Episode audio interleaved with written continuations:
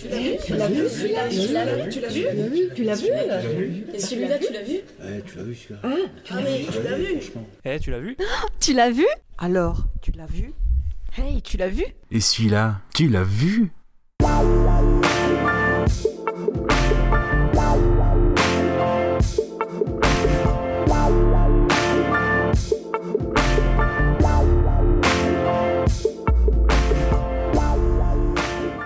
Salut à tous, nouvel épisode de Tu l'as vu et c'est la dernière C'est la dernière C'est la dernière C'est la dernière C'est la dernière de l'année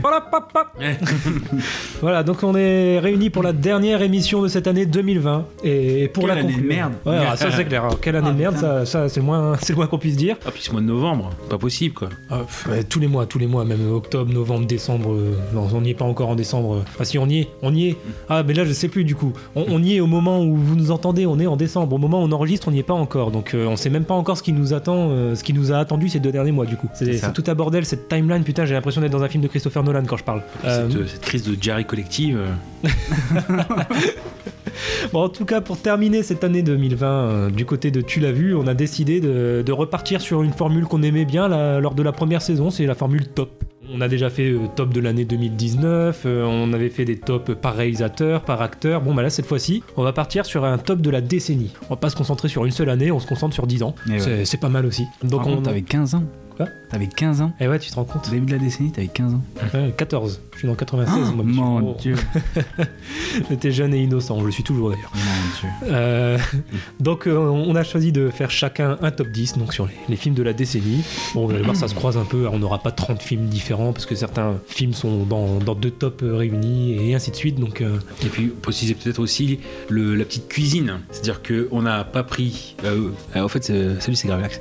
Euh, je vous ai pas présenté, ça y est. Non, écoute. euh, Alors je- déjà, je le dis, celui qui vous présente, celui qui vous parle depuis le début, c'est Goubi, c'est moi, salut. Goubi. Et bonjour Goubi. Et qui êtes-vous les jeunes hommes? Bah, vas-y, Gravelax, euh, à toi d'abord. Ouais, jeune homme, je pense que c'était qui, pas- qui en avait. Oui, donc c'est Gravelax. euh, bonjour tout le monde. Et c'est Kaza, coucou. Bon, je pense que vous commencez à nous connaître un peu quand même. Oui, donc je disais, oui, on a fait. euh, salut, c'est Gravelax.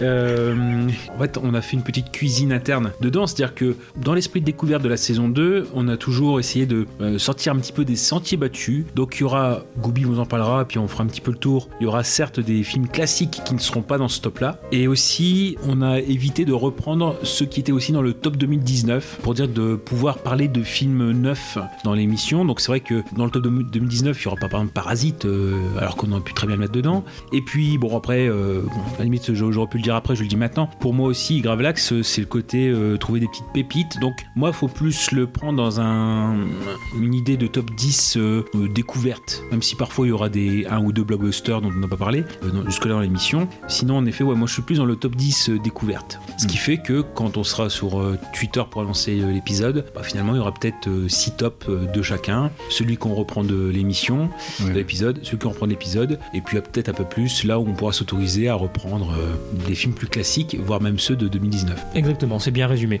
Bah, ouais. Euh, du coup, je vous propose avant de, de lancer les tops, donc de, de faire la, la liste rapidement des films dont on ne parlera pas. Donc, comme l'a dit Gravelax, soit parce que c'est déjà vu dans la plupart des tops euh, de youtubeurs ou podcasteurs, soit parce que c'est trop évident, tout simplement, des, des films trop connus. Donc, on parlera pas de Parasite, Une affaire de famille, Whiplash, Mad Max Fury Road, Gone Girl, The Social Network, The Grand Budapest Hotel, Le Loup de Wall Street, Shutter Island, Inception, Interstellar. Bah, en fait, le film de Christopher Nolan.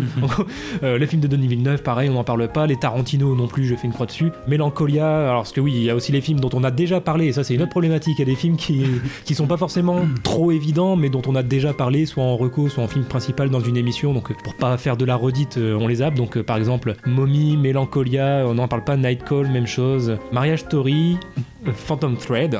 Her, si Kaza veut continuer peut-être.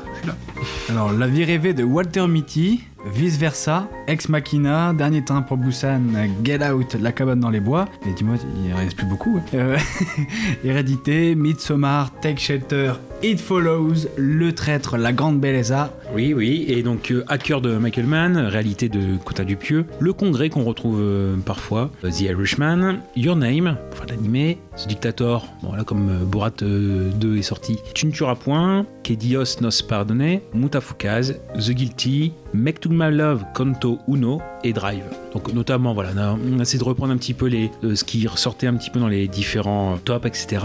Forcément, on en a oublié d'autres, il n'y a, pas de problème. Mais euh, voilà, donc soit c'est de la redite, donc on veut éviter la redite, soit c'est peut-être un peu évident, déjà fait, certains même qu'on évoquera rapidement, mais euh, on a préféré se focaliser sur peut-être Pour- un peu moins. Pour ma part, à quelques exceptions près quand même, hein, vous verrez que dans mon top 10, il y a deux ou trois films qui, soit j'en ai déjà parlé, mais rapidement, pas en sujet principal, mais par exemple en reco, mais que j'ai quand même mis parce que je pouvais pas ne pas les mettre, ou voilà, des films qui reviennent beaucoup, mais même chose, ça, ça aurait été trop un crève-cœur de ne pas en parler, donc euh, il y a deux, trois exceptions, mais sinon... En fait, ouais, c'est ça qui est cool, c'est parce que je pense qu'on a trois tops euh, avec des intentions euh, ouais, particulières à chaque fois. c'est ça.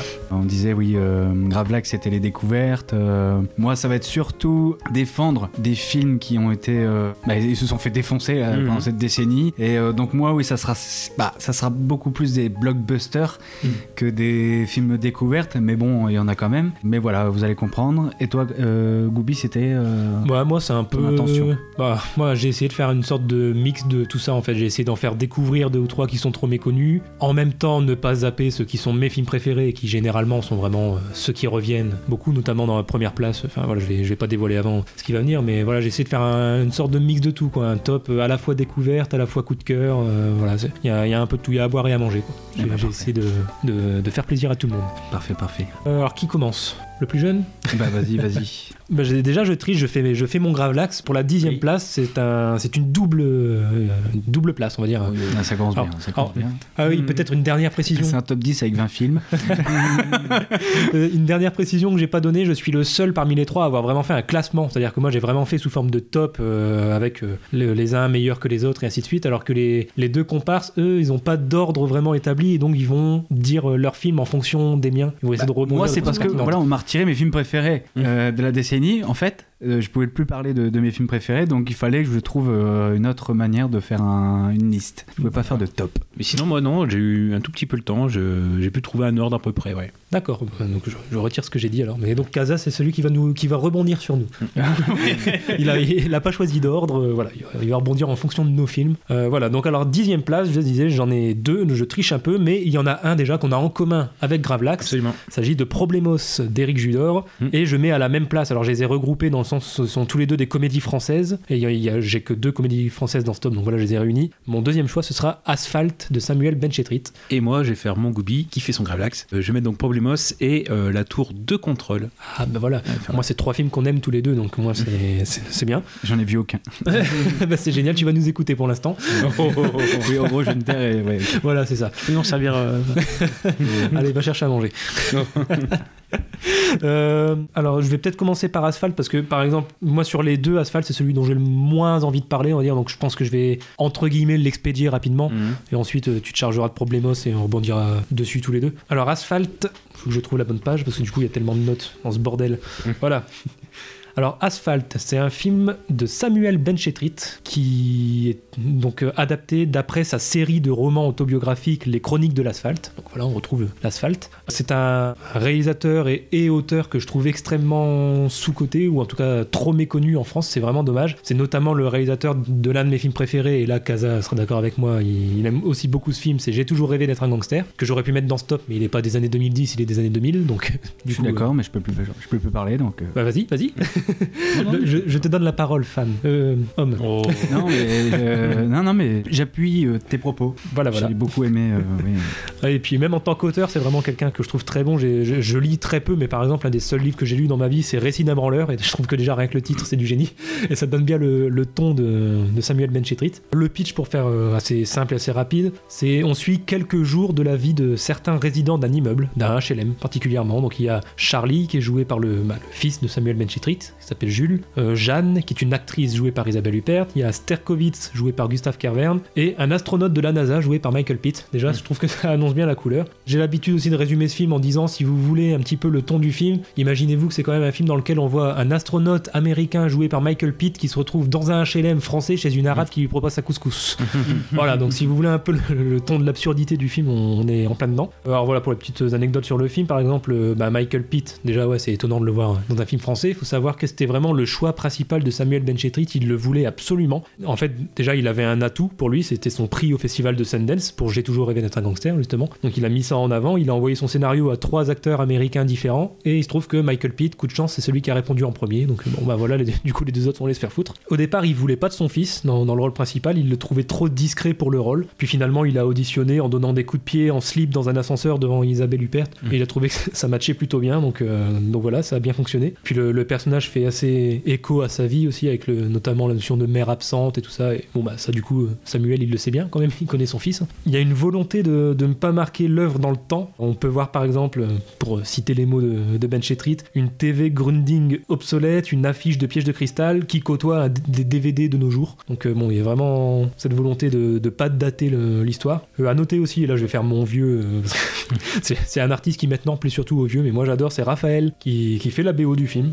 Suis peut-être vieux avant l'heure, mais en tout cas j'aime beaucoup Raphaël et puis la, la BO fonctionne bien. C'est vraiment un film que je conseille pour ceux qui aiment l'humour euh, léger et, et absurde. Euh, bah, notamment, je sais que j'ai toujours rêvé d'être un gangster est un petit peu plus connu. Donc par exemple ceux qui auraient vu ce film-là, bon bah si vous avez aimé le ton du film, on a vraiment euh, exactement le même avec Asphalt, peut-être encore plus absurde à la limite. C'est pas un film à sketch, ça, tout se passe en même temps, mais en tout cas on suit vraiment plusieurs personnages qui se croisent. C'est une bonne comédie française qui sort des sentiers battus. C'est pour ça que j'ai j'ai voulu le mettre dans ce top, c'est une bonne, euh, bonne découverte. Très bien.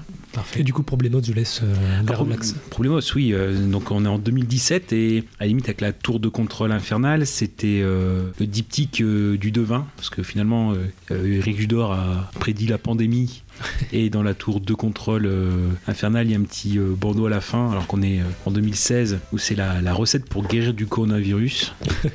Alors que bon, on ne peut pas du tout parler. Et euh, oui, bah, deux films quand même qui, euh, bizarrement, n'ont pas été euh, bien reçus. Si, bien reçus au fil du temps par la critique, surtout Problemos. Ouais, surtout Problemos. Ouais, voilà, mais qui n'a pas rencontré son, son public au moment. Euh, à ce moment-là, je crois qu'il a fait un, petit, un petit 200 000 spectateurs en salle. Vite fait de quoi ça parle, en effet, bah, c'est Jeanne et Victor, donc Eric et, et l'actrice qui joue sa femme. Donc, sont deux jeunes Parisiens de retour de vacances. En chemin, ils font une halte pour saluer leur ami Jean-Paul, prof de yoga sur la prairie où sa communauté a élu euh, résidence. Donc, c'est une ZAD, zone à défendre, qui euh, lutte contre la construction d'un parc aquatique sur la dernière zone humide de la région. Et plus généralement, donc c'est contre la société moderne, la grande Babylone. Voilà. Mais bon, comment dire, ils essayent de, de rester un peu plus et euh, bon, arrivent des événements dont j'ai parlé vite fait, euh, voilà, si, si, vous, si vous recollez les morceaux. Et euh, finalement, bah, vous rappelez que à la base, c'est Blanche Gardin et Noé Debré qui sont au scénario, que la première page,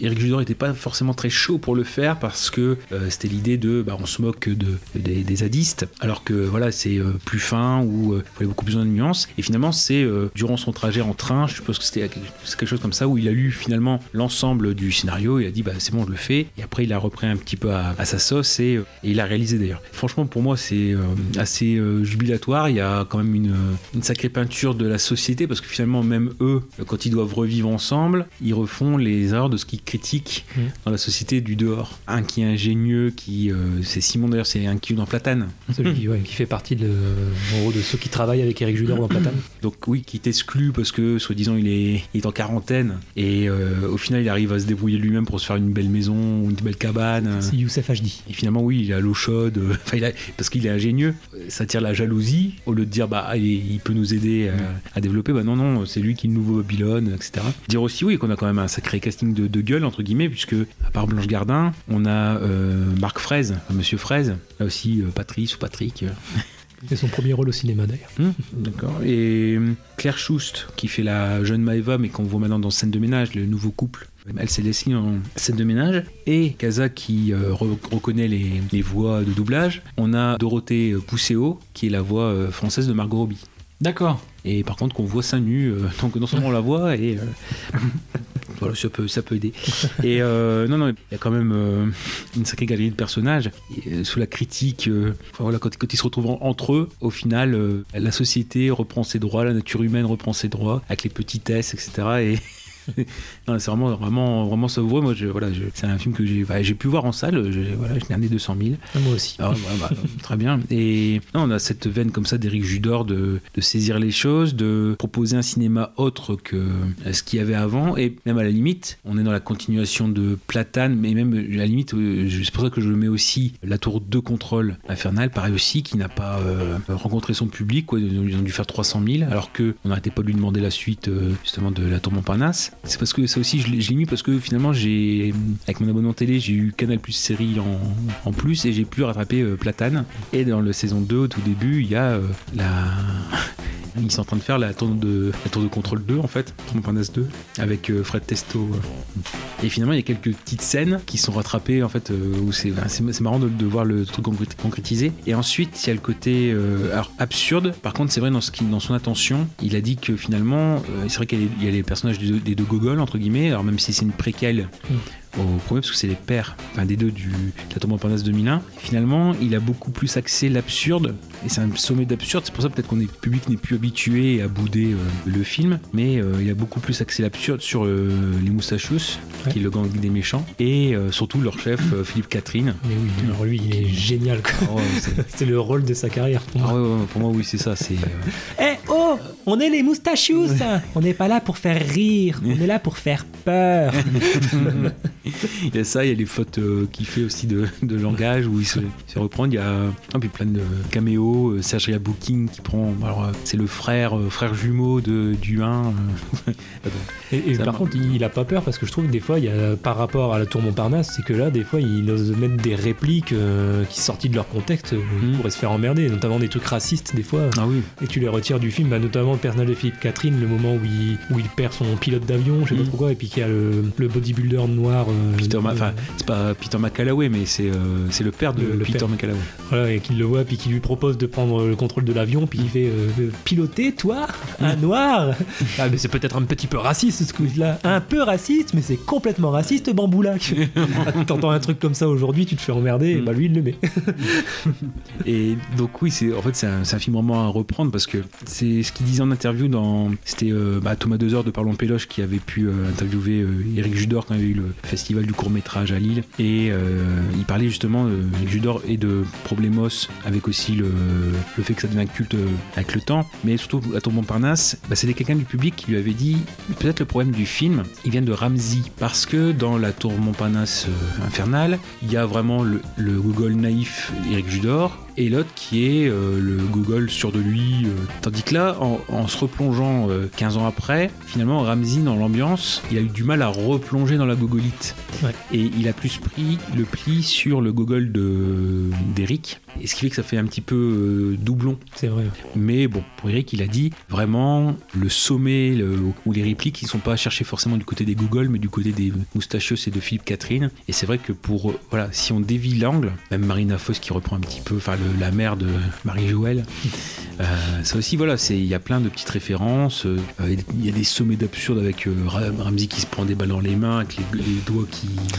voilà, faut le regonfler, avec les pigeons aussi. Enfin, Bref, non mais franchement c'est pour ça, et, je l'avais vu en salle aussi, je l'avais même vu en avant-première et c'était à Liévin et Eric et Ramsey étaient venus euh, présenter le film et au final moi j'ai beaucoup ri pendant le film, je le trouvais génial, mais je me suis retrouvé face à la même réaction de la salle que quand j'avais vu Steak où finalement les gens étaient venus voir un film d'Eric et Ramsey alors que c'est un film de Quentin Dupieux, que le message du film au final de Steak, c'est, alors, je vais pas commencer à reparler de tous les films, mais euh, c'est juste pour dire sur le sur le message, c'est qu'en en gros suivre la mode pour suivre la mode, c'est vain. Finalement ça change tout le temps, etc. Et finalement le, la dernière image de Steak ou la dernière scène, ça renvoie ça aux gens. C'est plus le message, euh, c'est pas vous êtes fait avoir, c'est euh, faites attention à la mode ou bah, ça doit pas dicter vos, vies en fait. Et comme les spectateurs pensaient s'être fait avoir, il y a un, côté où la salle est, pas, partie à la fin en disant ouais, bon, quand même c'était pas terrible, alors qu'il s'était passé complètement à côté du message. Là c'est pareil, l'angle il est plutôt à mettre sur les moustachius euh, pour rire, puis après éventuellement avoir dans le décor les deux, les deux zozos. Parce qu'on voit, on voit ça, le côté un peu identique, c'est dans la scène, la première- des premières scènes qu'ils ont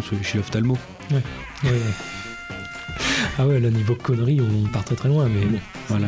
c'est le ton du film. c'est vraiment ces deux films, euh, bah, comme, je dis, euh, à remettre en avant. Euh, bon, Problemos, il commence à faire son chemin et dans la tête des gens, surtout avec la, le confinement, euh, voilà, bon, on l'a remis un peu en avant. Et surtout pas oublier la tour de contrôle qui, ouais, qui c'est pas la même chose. De toute façon, c'est 2001 hein, de euh, Maton Montparnasse. C'est ce qu'il disait aussi. On peut pas refaire H, par exemple. Ouais. C'est plus le même type d'humour, c'est plus le même mécanisme. Donc d'ailleurs, bah, je mettrai le lien de l'interview. Bah, d'ailleurs, il revient notamment sur les Dalton, dont on avait parlé. Problemos, c'est euh, la tour de contrôle. Ouais, c'est deux films à mettre en Pour moi, vite fait, euh, c'est vrai qu'ils étaient en 8, en 8 Ok. Problemos, si vous voulez rajouter. Non, bah t'as bien fait le tour, l'humour de, de, Blanche Gardin. Et Mm. puis ouais, euh, moi vraiment appuyer le- la prestation de Marc Fraisse. Bon, après, c'est parce que je suis fan depuis ses tout débuts. euh, on ne demande qu'à en rire. Oui, mais, oui. mais dans ce film-là en particulier, bon, je trouve. euh, des, des quelques films qu'il a fait pour l'instant, ça reste encore son meilleur rôle, je trouve. Le rôle de Doudou Ouais, ou dans, Oui. ou dans Au Poste aussi. Bah, quand t'as du pieux, on en revient. hein. dans Au Poste, ouais, il est pas mal aussi. Mhm. Et là-dedans, il me fait rire surtout. Il y a une scène où ils sont euh, réunis tous ensemble pour. Une, une sorte, une sorte de cours sur les règles Ah oui. des femmes et puis lui il commence à faire tout un monologue euh, où il parle de la société, les femmes et les hommes et les femmes qui sont égaux et- mais il parle tout seul pendant 4 minutes et Ouais. il me fait mourir de rire à chaque fois. On peut consacrer- même dire complètement ce qu'a fait Eric Judor en 2010, hein, dans les années 2010. hein. Ah oui. Euh, Platane, euh, même Rouler Jeunesse, où c'est complètement un autre champ. hein. Ouais, registre plus dramatique, ouais, c'est Plus dramatique, ouais, c'est beaucoup investi dedans parce que c'est ce qu'il dit. Autant euh, je me lève pour euh, faire rire, faire une comédie, j'ai la patate. Là, il y a la claque boule au ventre sur le plateau. Il disait, il dit, ouais, moi des émotions tristes, je suis obligé d'aller chercher. j'ai pas de truc pour la tristesse, donc je suis obligé d'aller chercher des. Donc ouais, je mourrais tous les matins. On passe au 10 de Casa Alors bah moi je suis honteux parce que je viens de remarquer qu'en fait je n'avais aucun film français dans mon top. Euh, Ah. J'en ai pas beaucoup non plus, En rassure-toi. même temps j'en avais mis une blinde euh, dans le top 2019. C'est vrai. Donc oui c'est mon, c'est mon dixième par défaut. Ouais puis de toute façon il aurait été dixième de mon top. Alors là je vais vous parler d'un film de, de super-héros parce qu'il faut savoir que les années euh, 2010 c'est une décennie de super-héros quand même. hein. parce qu'on compte près de, de 30 films sortis dans, dans les salles. Donc euh, 20 films chez Marvel, 8 chez DC, sans compter la Fox avec euh, X-Men et puis euh, Deadpool par exemple. Alors la rivalité DC et Marvel, faut en parler parce qu'il y a deux lignes directrices avec deux styles. C'est intéressant de voir évoluer les deux parce que euh, on voit comment euh, les deux se répondent en fait. Parce qu'on a en 2012 on a Dark Knight euh, Rises contre les Avengers. L'année d'après, 2013, on a Man of Steel. En face, on a Iron Man 3. En 2016, on a Batman contre Superman contre Civil War. En fait, quand Marvel enchaîne les suites Avengers, DC va déployer une bande de bad guys, les Suicide Squad. Au final, bah, cette rivalité va terminer la décennie en apothéose pour les deux, parce que Marvel avec Endgame, on a, on a le droit à un succès commercial et succès critique avec Joker. Donc euh, ça va, on peut dire match nul un peu. quoi. Mais bon, malgré les échecs, je préfère DC parce que contrairement à Marvel, à Marvel, ils n'hésitent pas à prendre des risques dans leurs propositions. Par définition, DC apporte beaucoup plus au genre que Marvel. C'est mon avis personnel. Là, je suis d'accord. Oui, que ce soit en échec ou en, succès, à chaque fois DC propose quelque chose de nouveau et nous allons voir par la suite que, euh, en tout cas, ça va plus s'axer de ce côté-là à l'avenir. Et donc en 2016, nous avons un film avec une attente colossale, je dis bien colossale, qui a fini par se faire mais conspuer, pour parler gentiment, et il se fait encore conspuer aujourd'hui, alors que par extension, il marque un tournant dans le genre. c'est quoi? Ouais, ouais, bah, jusqu'au bout, jusqu'au bout, je. Euh, Fait du goubi alors le projet était de base ambitieux, parce que là, euh, on parle, ouais, il y, a- il y a beaucoup d'enjeux, parce qu'il fallait faire confronter les deux piliers de DC, et super-héros d'ailleurs, parce qu'on parle de... Je vais dire après. Euh, et il faut aussi rendre la confrontation crédible, parce qu'en fait on va parler, oui, de Batman contre Superman, l'aube de la justice. Mais attention, je vais parler de l'Ultimate Cut. Cut. L'ancien joueur de foot, ça.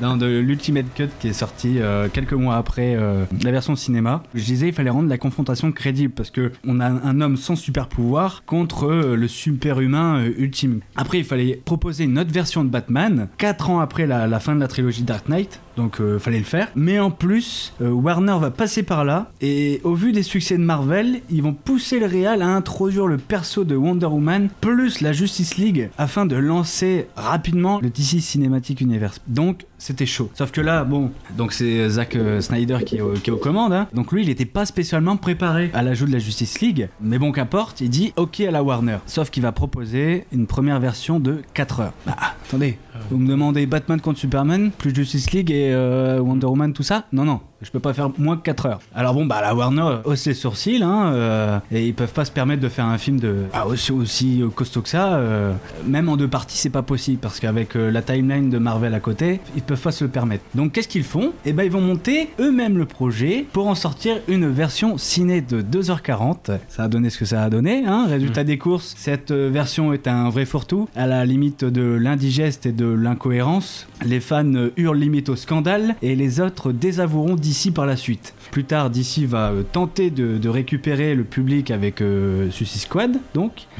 une sorte de copie des Gardiens de la Galaxie à la sauce d'ici. Mais ça sera aussi une vraie plantade critique. Et comme un aveu de faiblesse, ils balanceront dans la foulée un Justice League euh, complètement malade, boiteux, qui fera partir les derniers aficionados et donc provoquera l'arrêt prématuré du DC Universe. Voilà, voilà. Oui, oui, c'est une vraie histoire et donc c'est vraiment passionnant. Je sais pas si vous le ressentez dans mes paroles, mais, euh, mais c'est vraiment intéressant de suivre euh, voilà, en une décennie euh, l'évolution. Pour te donner une idée, j'avais plus soif, mais je bois tes paroles quand même. Ouais,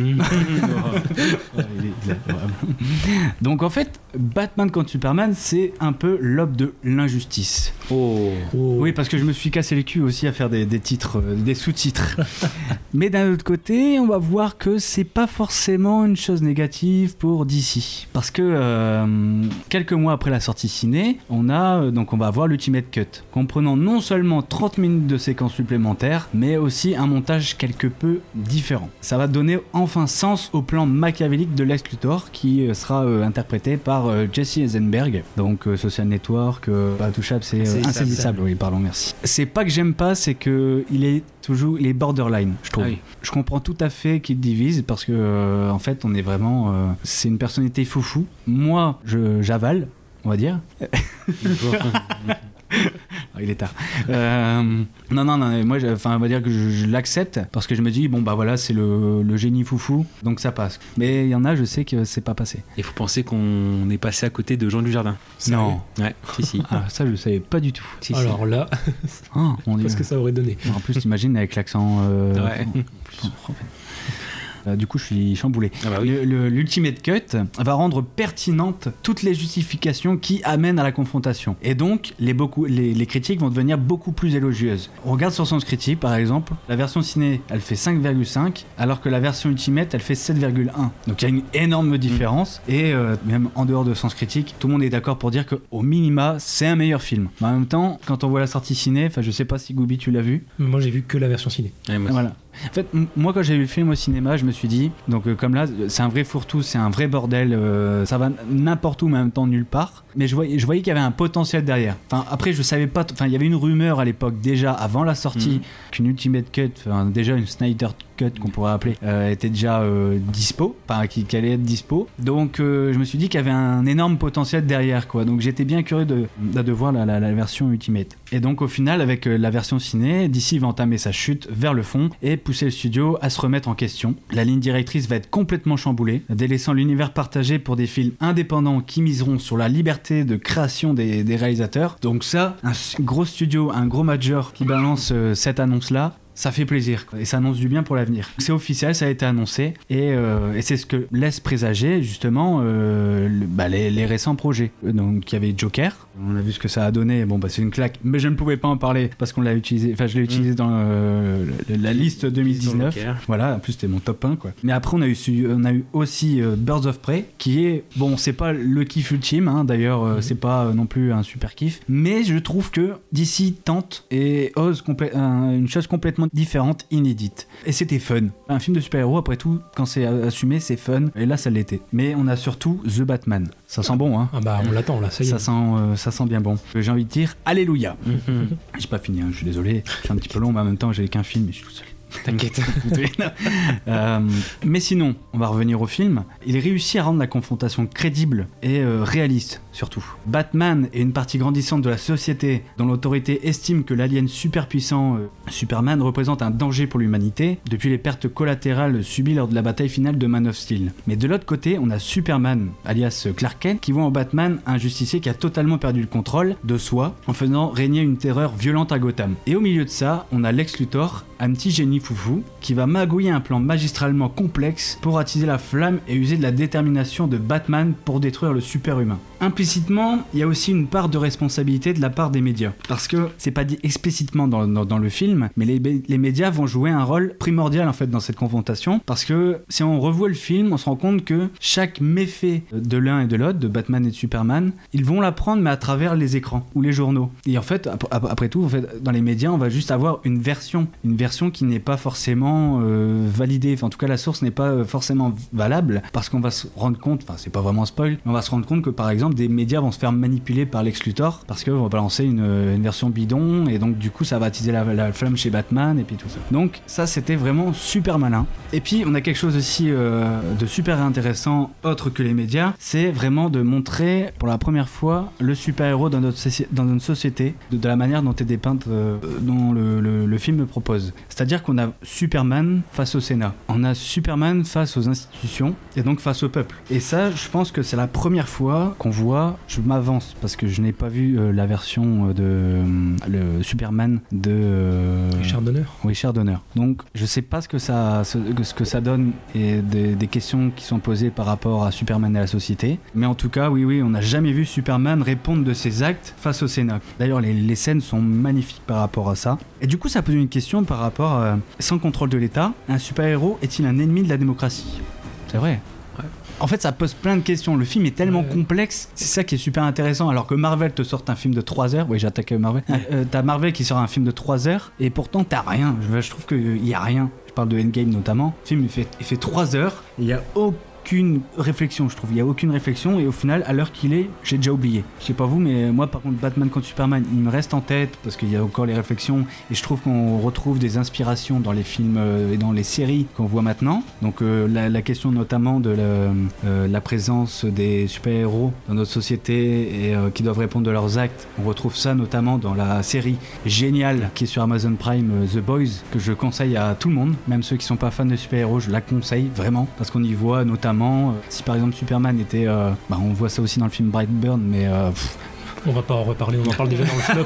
on en vrai. parle dans le flop. Voilà, mais euh, voilà, si un Superman par exemple est, euh, est méchant, qu'est-ce que ça va devenir quoi? Il Parce que les gens, il- enfin, la- la- le monde n'a plus aucun contrôle sur lui. Ouais, c'est ça, si on prend aussi par rapport à, à Game, euh, voilà, où c'est euh, à l'inverse, c'est totalement lissé. C'est-à-dire Ouais. que on a une réunion de super-héros et euh, tout ce qui a pu être développé dans les films solo comme caractéristique, bah, finalement, c'est lissé. Lissé, donc plus fédérateur. On va prendre le plus petit euh, dénominateur commun. Tandis qu'à l'inverse, euh, tout ce qui en est fait par rapport à Odyssey, il y a la- l'audace de la noirceur. C'est vraiment un, un pari plus important. C'est plus anxiogène, c'est plus tendu, mais en même temps, c'est beaucoup plus profond. Donc, euh, c'est plus, beaucoup plus ambitieux. Oui.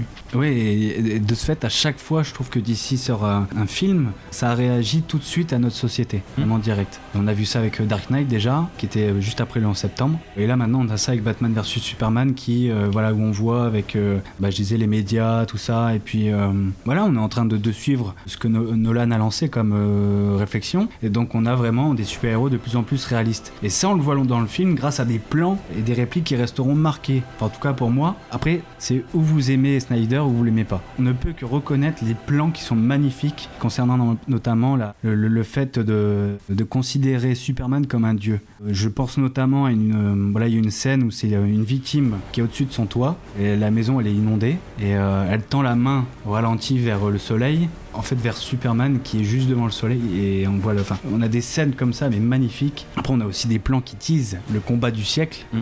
comme vraiment un max de- un- le match de boxe. Vraiment le, le match de l'année le match de la, de la décennie. Notamment quand Batman se lève de sa Batmobile euh, face au surhumain et là on a la réplique qui tue. Do you bleed? You will voilà Enfin, non, il y a- il y, a du fun. Et après, voilà. Alors là, c'est mon petit quart d'heure mauvaise foi.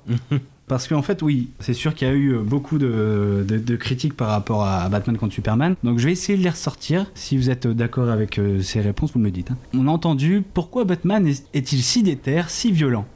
Euh, on entend beaucoup des personnes qui disent ouais d'habitude c'est quelqu'un de posé qui n'hésite pas à enquêter etc Euh, sauf que là le Batman de Ben Affleck déjà il est, il est énorme hein. alors qu'il avait euh, il s'était fait critiquer mais un peu comme euh, Heath Ledger hein. Mhm. Et là, on a un Ben Affleck euh, qui joue un Batman, mais monstrueux. Mais là, le Batman a un certain passif, déjà. Il a les cheveux grisonnants. Il en a sacrément bavé. Il est noyé de remords par rapport à ses parents, par rapport à Robin. Enfin, ça, on le voit de manière implicite. Il croit plus du tout en l'humanité. Le gars, il a perdu patience, euh, du coup, il hésite plus à exprimer sa colère. Et oui, il tue. Ouais, donc euh, vraiment, il n'y a, plus aucune patience. Et d'un autre côté, ça correspond aussi au Batman de Tim Miller. Parce que ça, Zack Snyder, il a dit euh, je, voulais, rendre hommage au, Batman des comics, mais surtout à celui de Tim Miller qui était beaucoup plus euh, violent. Et je trouve que ça, correspond à voilà, un Batman avec un certain passif. Il pouvait pas ressortir un Batman bah, tout frais, quoi, juste après celui de Christian Bale. Donc c'était bonne, bonne réaction. On a aussi une, une réaction des, des spectateurs juste avant le film qui disait Ouais, mais attends, c'est un combat euh, complètement pété. euh, Enfin, genre Batman, il va se faire défoncer.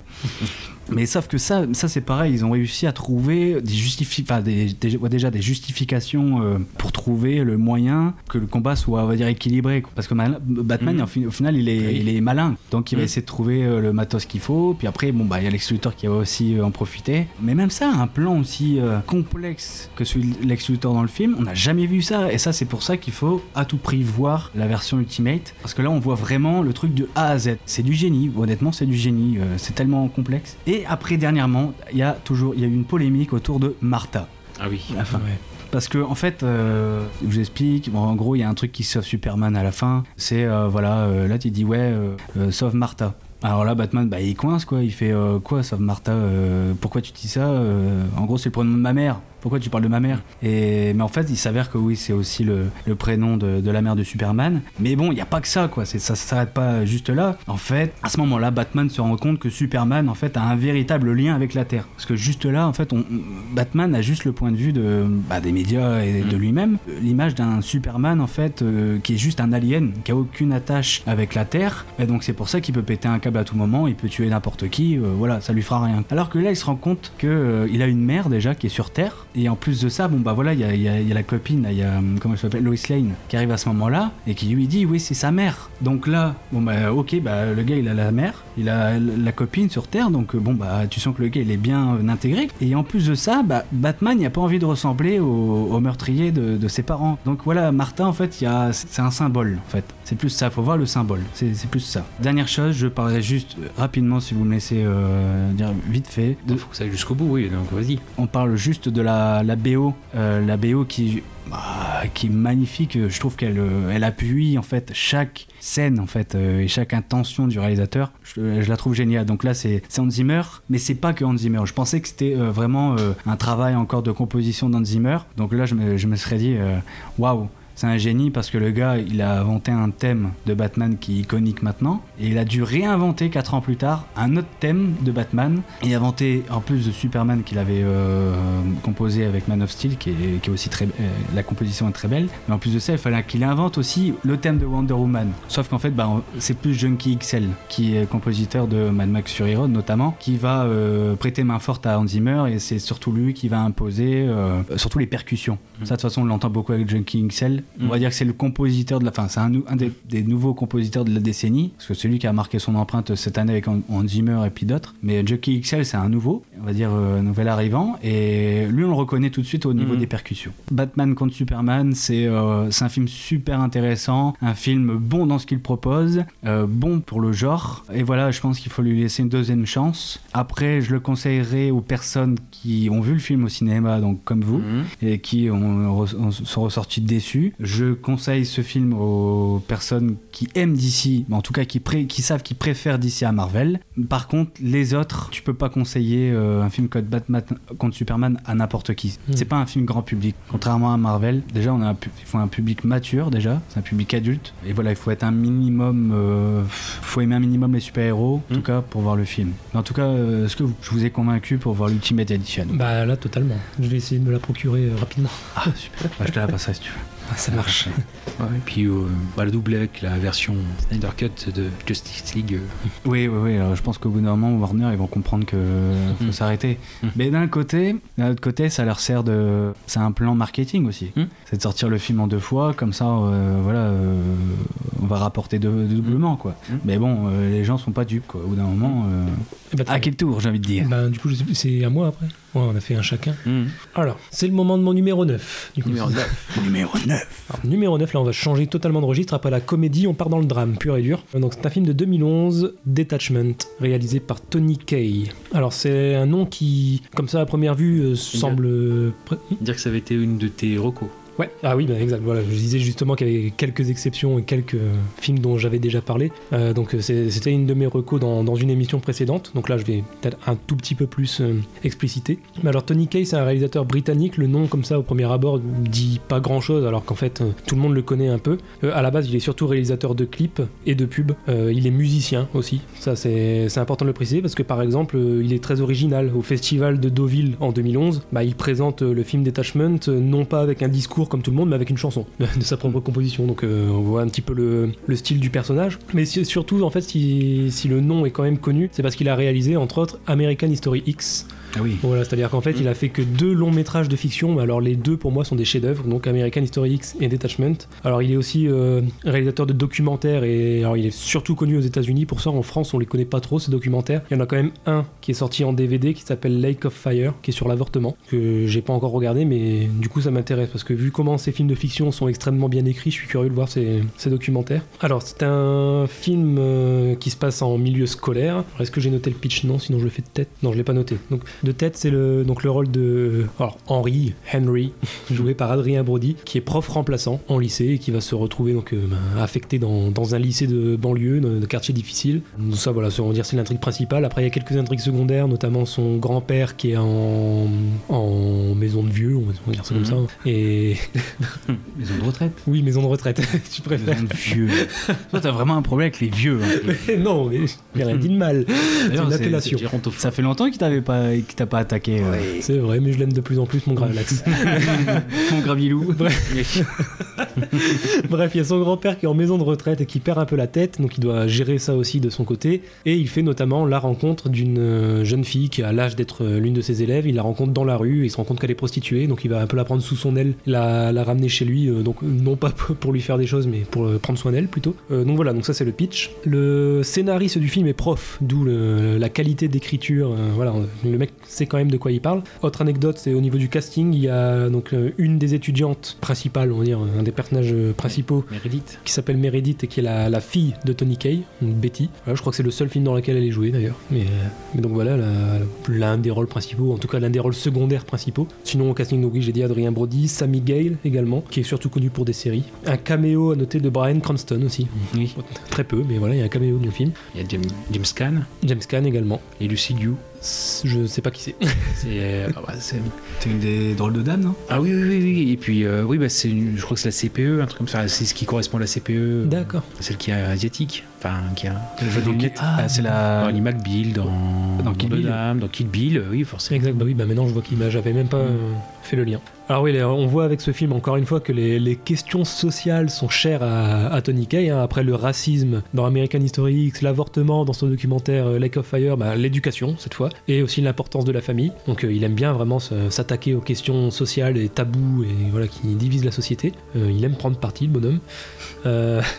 alors le, justement, on disait, je, enfin, je disais que Tony Kaye était aussi connu pour les documentaires. Bah, ça se voit aussi un peu avec ce film, c'est-à-dire que c'est un film de fiction, mais parfois on dirait du documentaire en fait. Et, et d'ailleurs, il y a même un peu de ça avec le, le début du film, le générique de début. Ce sont des dessins, parce qu'il est aussi dessinateur, il fait tout. Le mec, c'est un artiste à part entière. Donc on voit des dessins de Tony Kaye qui sont mêlés à des vrais témoignages de profs anonymes. D'ailleurs, on les voit pas, ils sont pas crédités au générique. Il y a quand même cet aspect documentaire. Et puis il y a plusieurs moments dans le film où on voit euh, Adrien Brody parler à part euh, Mhm. face caméra, vraiment comme dans un documentaire, euh, même s'il reste dans son personnage. Donc il y a vraiment un aspect documentaire qui est volontairement donné au film. Parce qu'on a aussi, euh, enfin sur les témoignages de départ, on a tous les sons de cloche en fait. Il y en a qui vivent, euh, des enseignants qui vivent euh, ça comme un sacerdoce et qui le vivent très bien, d'autres qui, au contraire, c'est, euh, ils pensaient que c'était un métier. euh, Enfin, c'est aussi un peu différent de euh, d'en France aussi. Hein, je veux dire le, bah, ne serait-ce que les conditions et on sait que c'est un effort quand même à faire pour les études pour y arriver en France. C'est vrai que là, je veux dire, je peux dire tout le monde peut le faire aux États-Unis, mais euh, dans la considération.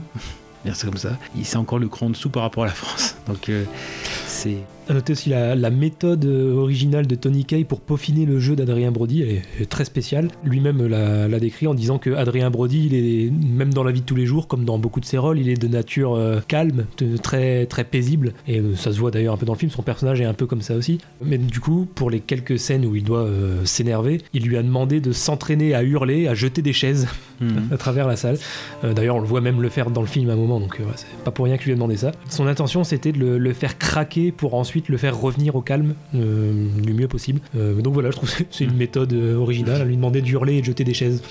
Bon, bah, pourquoi pas En tout cas, ça a bien marché. C'est un film, un vrai coup de cœur. Faut savoir que et c'est peut-être pour ça que je l'ai mis dans ce top aussi. C'est un des seuls films vraiment qui me fait pleurer. Mais alors, j'ai dû le voir 5 ou 6 fois le film et à chaque fois, il y a une scène que, que je vais pas décrire parce que ce serait un peu du spoil. En tout cas, une, une scène qui est à peu près au milieu du film, aux trois quarts, et qui concerne euh, du coup le personnage principal et euh, la fille prostituée, Erika. Voilà, donc une scène qui les concerne tous les deux. Voilà, à chaque fois que je la vois, je...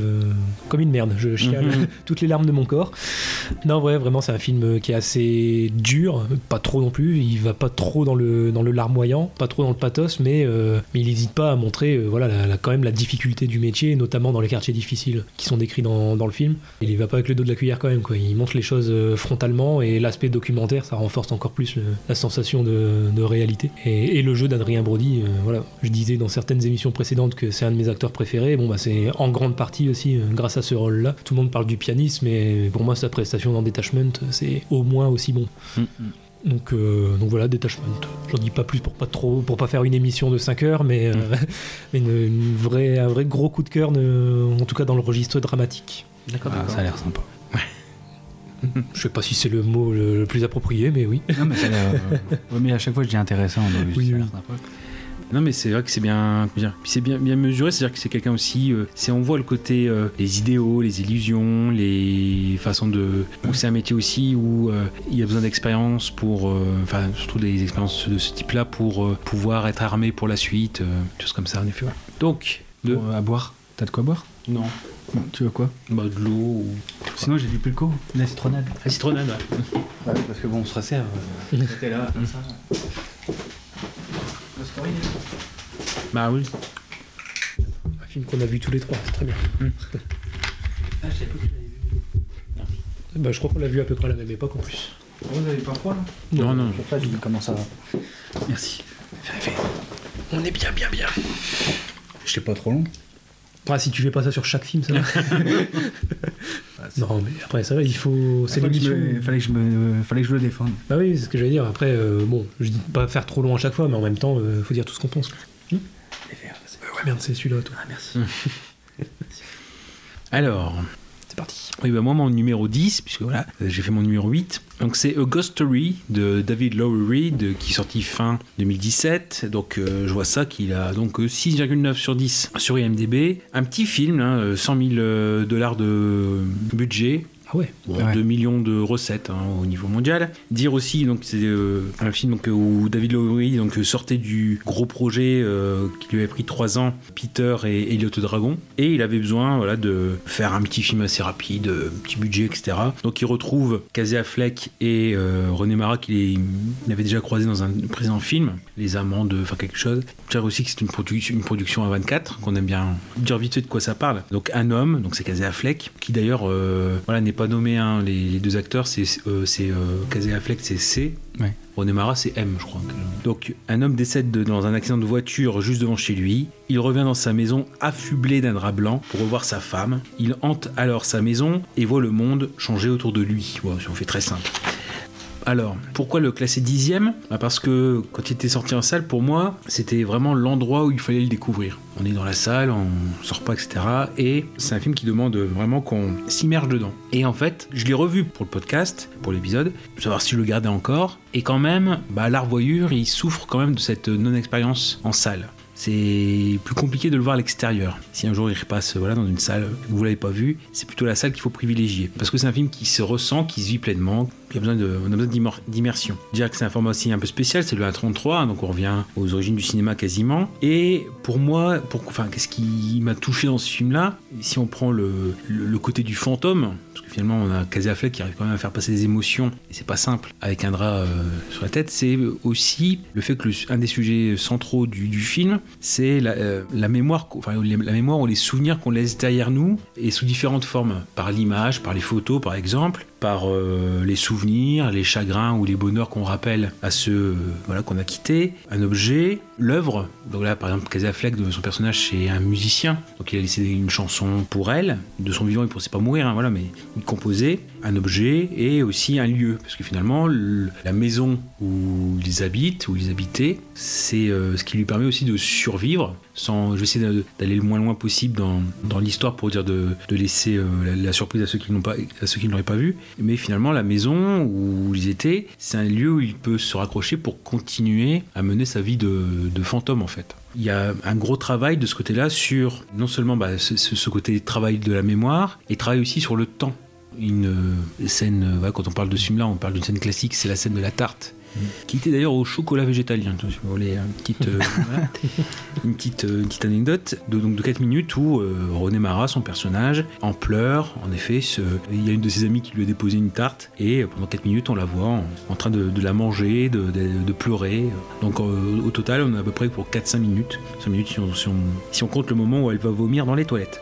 Mais bref, c'est vrai que c'était c'est une scène qui peut passer, surtout vu le format du film, etc., pour très arty, très contemplative, euh, euh, faussement, quoi. Voilà, tout ce qu'on n'aime pas dans, le, dans les, clichés du, cinéma d'auteur qui se regarde filmer. Là, non, pas du tout. C'est ce qu'on voit, c'est que là, réellement, elle est triste, mais elle se. En plus, lui, on le voit en fond, qu'il la regarde, euh, même si on voit pas forcément ses yeux, mais on voit qu'il est là. Donc là, c'est le moment où vraiment, elle pense à lui. Il y a un côté tournant dans sa vie, c'est-à-dire que tous les plans qu'ils avaient ensemble, c'est tout un plan de vie à refaire complètement, sans lui. Quoi faire, les interrogations ici, que- est-ce que je reste, est-ce que voilà, est-ce que je pars? Et finalement, c'est ce moment-là où euh, le souvenir est très présent. Et finalement, plus on avance dans le film, plus par exemple elle pour euh, continuer à, à vivre faut qu'elle quitte l'endroit faut qu'elle gagne sa liberté. Donc d'un côté on est triste pour lui parce que il ne l'a plus sous les yeux. Mais de l'autre côté elle elle doit continuer à vivre. Il y a ça également qui est, important. Donc c'est comment on se libère des souvenirs. Pour elle c'est le déménagement pouvoir avancer. Et lui bah justement reste attaché au lieu et on comment dire on voit arriver des nouveaux occupants. Bon moi je dis pas autre mais il y a aussi un- une petite scène assez euh, enfin il y a deux moments émouvants mais c'est à dire que c'est la même configuration. C'est dans la maison d'en face. Il y avait un autre fantôme aussi. Donc ils communiquent ensemble euh, par les gestes ou même euh, sans, sans parler mais on voit pas avec les sous-titres. D'ailleurs ce fantôme il est joué par David Lowery Ah d'accord. c'est le réalisateur qui, qui, qui s'est mis, s'est mis en dessous. Et très émouvante. C'est deux, deux scènes très, très émouvantes. Si je peux pas aller plus loin dans, dans l'explication, mais la dernière, euh, dernière scène, bref, quand ça s'emballe, justement, ce, ce que je dis, c'est un grand travail. Donc, le, le- le début du film, et c'est peut-être cette partie-là qui va un peu moins bien à la revoyure, c'est vrai que euh, le temps est très étendu et prend, voilà, on prend, on prend le temps. Et après, plus on avance dans le film, plus le temps quand même s'accélère. Je dis pas ce qui se passe, mais voilà, c'est important. Et même, il y a un moment donné, un moment parlé, donc c'est pas lui, c'est un des personnes, un des nouveaux occupants qui va avoir une longue tirade et qui va plus ou moins résumer l'idée de trace, trace qu'on laisse. Et même à la limite, il y a le personnage de René Mara qui est dans cette optique-là parce que c'est expliqué dès le début du film. Elle laisse un petit mot plié dans euh, un coin d'un endroit qu'elle habite, qu'elle habitait. Et finalement, c'est ce qui va arriver aussi, c'est de laisser une trace, tout simplement. Même euh, sans rentrer dans l'histoire, mais euh, montrer son passage sur Terre et combattre. Ce qu'on peut voir, c'est combattre le côté euh, fugace de l'existence en faisant des petites choses. Expliquer aussi pourquoi le format 1.33, ça c'est très rapide, c'est pour avoir des images qui surplombent plutôt que des images qui soient étirées. Et même, c'est aussi, les bords sont adoucis, sont ronds au lieu d'être rectangulaires. Là aussi, c'est le côté euh, pour créer un petit peu plus de claustrophobie. C'est ce qui était marqué dans notre attention, le confinement du personnage. On est à trois ans avant, bah, on parle déjà de confinement. Dernière chose, ils ont été aussi très, c'était très compliqué parce que de, de filmer avec le, le drap, parce que non seulement il faisait 40 degrés, voilà, qu'il fallait euh, quand même en dessous du drap roquette épaisseur à caser à parce qu'il fallait éviter de voir les yeux. Et en fait, le moindre pli, bah, ça, euh, foutait l'illusion en l'air. D'ailleurs, dans les, les gouffres, les, gaffes, il y a le fait qu'à un moment donné, je crois, euh, quelqu'un qui a, noté qu'on voyait le t-shirt jaune de Casey Affleck sur euh, un moment où ça tourne. Le Rory qui dit on ne filme pas un fantôme comme un être humain. Encore une fois, bah, bon, je l'ai mis en dixième parce que le, message, la façon dont c'est présenté, c'est très, très bien fait. C'est un film qui demande une certaine disposition d'esprit. Euh, vaut mieux quand même être concentré ou euh, vouloir le voir, quoi, parce que faut, encore une fois, faut le vivre pleinement. C'est pas, c'est pas moitié, c'est pas, euh, pas, je pars cinq minutes et je reviens. Même si bon, euh, on perdra pas forcément beaucoup. Ça, ça dépend quelle partie du film. Mais si on sent au début, bon, on, on pourra comprendre ce qui se passe. Bah, la tarte, voilà. Un film très riche et moi, c'est beaucoup plus pour, pour le côté euh, émotion et plus ça plus c'est le fond que je retiens, plus que la forme. Si ça reste original et c'est aussi important de défendre des films autres qui proposent autre chose. Donc vous, vous l'avez vu euh, Ouais, je l'ai vu euh, bah, à peu près à l'époque de sa sortie, euh, enfin quelques mois après du coup. Je l'ai pas, je l'ai pas vu au cinéma justement, Ah. et je regrette. Ah. J'aurais vraiment voulu. euh, Bon après voilà, je me suis contenté de ma télé, c'est déjà très bien, mais. Non, mais je suis assez d'accord. hein. C'est c'est le genre de film dans lequel il faut rentrer dès le départ, sinon on passe un très long moment. Et euh, heureusement, moi, je suis rentré dedans dès le départ. Donc, euh, ouais, c'est- ça laisse pas indemne, quoi. C'est- T'as dit 2017, c'est ça? Fin 2017. Ouais, voilà. Donc j'ai dû voir début 2018. Euh, bon, bah, je me rappelle encore comme si c'était hier, quoi. Donc, euh, ouais, comme quoi il m'a vraiment marqué. Pareil. Mais euh, ouais, bon, de toute façon, ça m'étonne plus avec A24. On va voir que ça, re- ça revient après dans mon top aussi. Mais euh, moi, si, si je m'écoutais, de toute façon, mon top de la décennie, c'était un top A24. donc, voilà, je me suis concentré pour, euh, pour varier un peu plus. Mais ah oui, oui, non, ça fait vraiment, ça fait partie du, du haut du panier. Je suis content que t'en parles. Ouais. Non, mais ouais, au début, je voulais, je voulais, non, mais je voulais en parler, je voulais mettre euh, un top, mais euh, si je devais mettre Ghost Story, ça, je devais en mettre euh, au moins un autre avec. Oui. C'est quelques minutes après minuit. Ah oui, oui. Ouais. Mais oui, c'est parce que cette décennie, bon bah voilà, ça, ça a été, euh, euh, bah, j'étais affecté euh, personnellement euh, pendant cette décennie, et donc et voilà, c'est des films qui font du bien, Mm. enfin qui font du bien, mais voilà, enfin par exemple quelques minutes après minuit, c'est pile poil ma ma, ma cible, enfin c'est- pile poil, enfin moi Mm. je suis la cible en fait de ce film, et le voir c'était vraiment d'un côté douloureux, très douloureux, mais en même temps on est en fait comme comme le garçon à la fin, on Mm. se sent mieux après à la fin. On a une, une garde de sourire, enfin quelque chose de positif, de- de- de- de- d'optimiste, qui est encourageant. Et Ghost Story, c'est un peu la même chose. Euh, avec, euh, bah, par exemple, euh, là actuellement, je suis dans l'appartement euh, de la personne qui est décédée. Mhm. Euh, voilà, j'ai toujours ce, j'ai toujours du mal à quitter cet endroit parce que je sais que, et donc c'est pour ça que je vis un peu la même chose que Rooney Mara dans Oui. ce film-là. Mhm.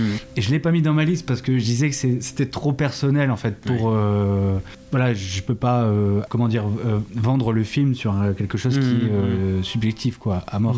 Mhm. Mais je peux juste dire qu'il est pertinent dans ce qu'il propose, dans le message qu'il veut proposer, il est pertinent quoi. C'est clair. Donc euh, celui-là est euh, quelques minutes après minuit quoi, qu'on n'a pas on n'a pas parlé d'ailleurs. Non, non, on n'en parle pas, mais euh, c'est vrai qu'on on aurait pu. Ça fait aussi partie Ouais. de mes préférés. Donc oui voilà super film. D'accord. Eh ben, c'est ton tour, C'est Kazan. ton tour. Euh, oui, alors là vous allez dire mais merde, euh, il fait que regarder des films à popcorn celui-là. euh. mais non, c'est toujours pareil. Je veux défendre des films qui paraissent peut-être anodins ou quoi euh, quand on les voit. Enfin bref. Bah, un grand film qui passe à côté. Eh ben, alors là, je vais vous parler de Star Wars Rogue One. Très bien. Parce qu'il annonce du bon pour la suite. Euh, donc euh, voilà, je vais vous rappeler le contexte quand même. On est le 30 octobre 2012 et Disney rachète Lucasfilm pour 4 milliards de dollars. Faut rappeler que 4 milliards de dollars, c'est le PIB de la France plus le celui de l'Italie. Et donc tout le monde est sous le choc. Même ceux qui crachaient sur la prélogie finissent par avouer qu'un Star Wars n'est pas un Star Wars sans George Lucas. Et ouais. Et enfin bref, euh, en général, ce rachat est, est vu d'un mauvais œil. Alors, le bal s'ouvre en 2015 avec l'épisode euh, 7, Le réveil de la force. Le film fait 2 milliards au box-office. Contre toute attente, les avis sont plutôt bons. Cependant, tout le monde est d'accord pour dire, après coup, qu'il s'agit d'une copie conforme du 4, qui n'apporte rien. Pas d'originalité, rien. Et c'est là qu'au lieu d'annoncer le 8 dans la foulée, Disney annonce Rogue One. Euh, Qu'est-ce que c'est? Alors là, j'ai écrit un petit dialogue. C'est mon petit instant euh, théâtral. Mhm. Donc, euh, Veux-tu que je le joue avec toi ou tu veux le faire tout seul? eh ben, euh, de ce fait, bah, j'avais prévu de. euh, Comment, parce qu'il y a des tons différents. D'accord. Donc après, ouais, je peux peut-être me rater, mais Ouais, au pire, on le refera. D'accord. Et puis voilà. Le retour de Christophe Fondelat. C'est un peu ça. Donc, euh, il y a deux personnages, enfin deux types de personnages. Donc, il y a les gens et en face, il y a Disney. Et pour distinguer les deux, donc Disney aura la voix un peu plus aiguë Mhm. pour s'apparenter à Mickey. Bon, ça sera peut-être raté, mais au moins, je vous préviens. Tu fais Donald. Ah, je peux pas, c'est encore moins, c'est encore pire. mais au moins, voilà, Disney, Mickey, voilà. Donc, euh, je vais essayer. Mais au moins pour vous, en fait, c'est pour vous euh, montrer, on va dire, l'ambiance qu'il y avait au moment où Disney a, a décidé, a annoncé Rogue One. Rogue One. Et qu'est-ce que c'est Mais si Non, non, c'est nul à chier. Non, attends, non, non, non. Ouais, tant pis, j'y vais jusqu'à vous. Mais si, ne vous inquiétez pas, ça va se passer entre le 3 et le 4, et ça parle de l'équipe de rebelles qui a volé les plans de l'étoile noire. Mais si, vous savez, celui que, le, que Leia dissimule pour combattre par la suite l'Empire. Ouais. Bon, c'est pas grave, au pire, il y aura Obi-Wan. Non. Euh, ah, bah ça a lien avec la nouvelle trilogie, alors euh, on va connaître les origines de Rey. Euh, non, pas du tout.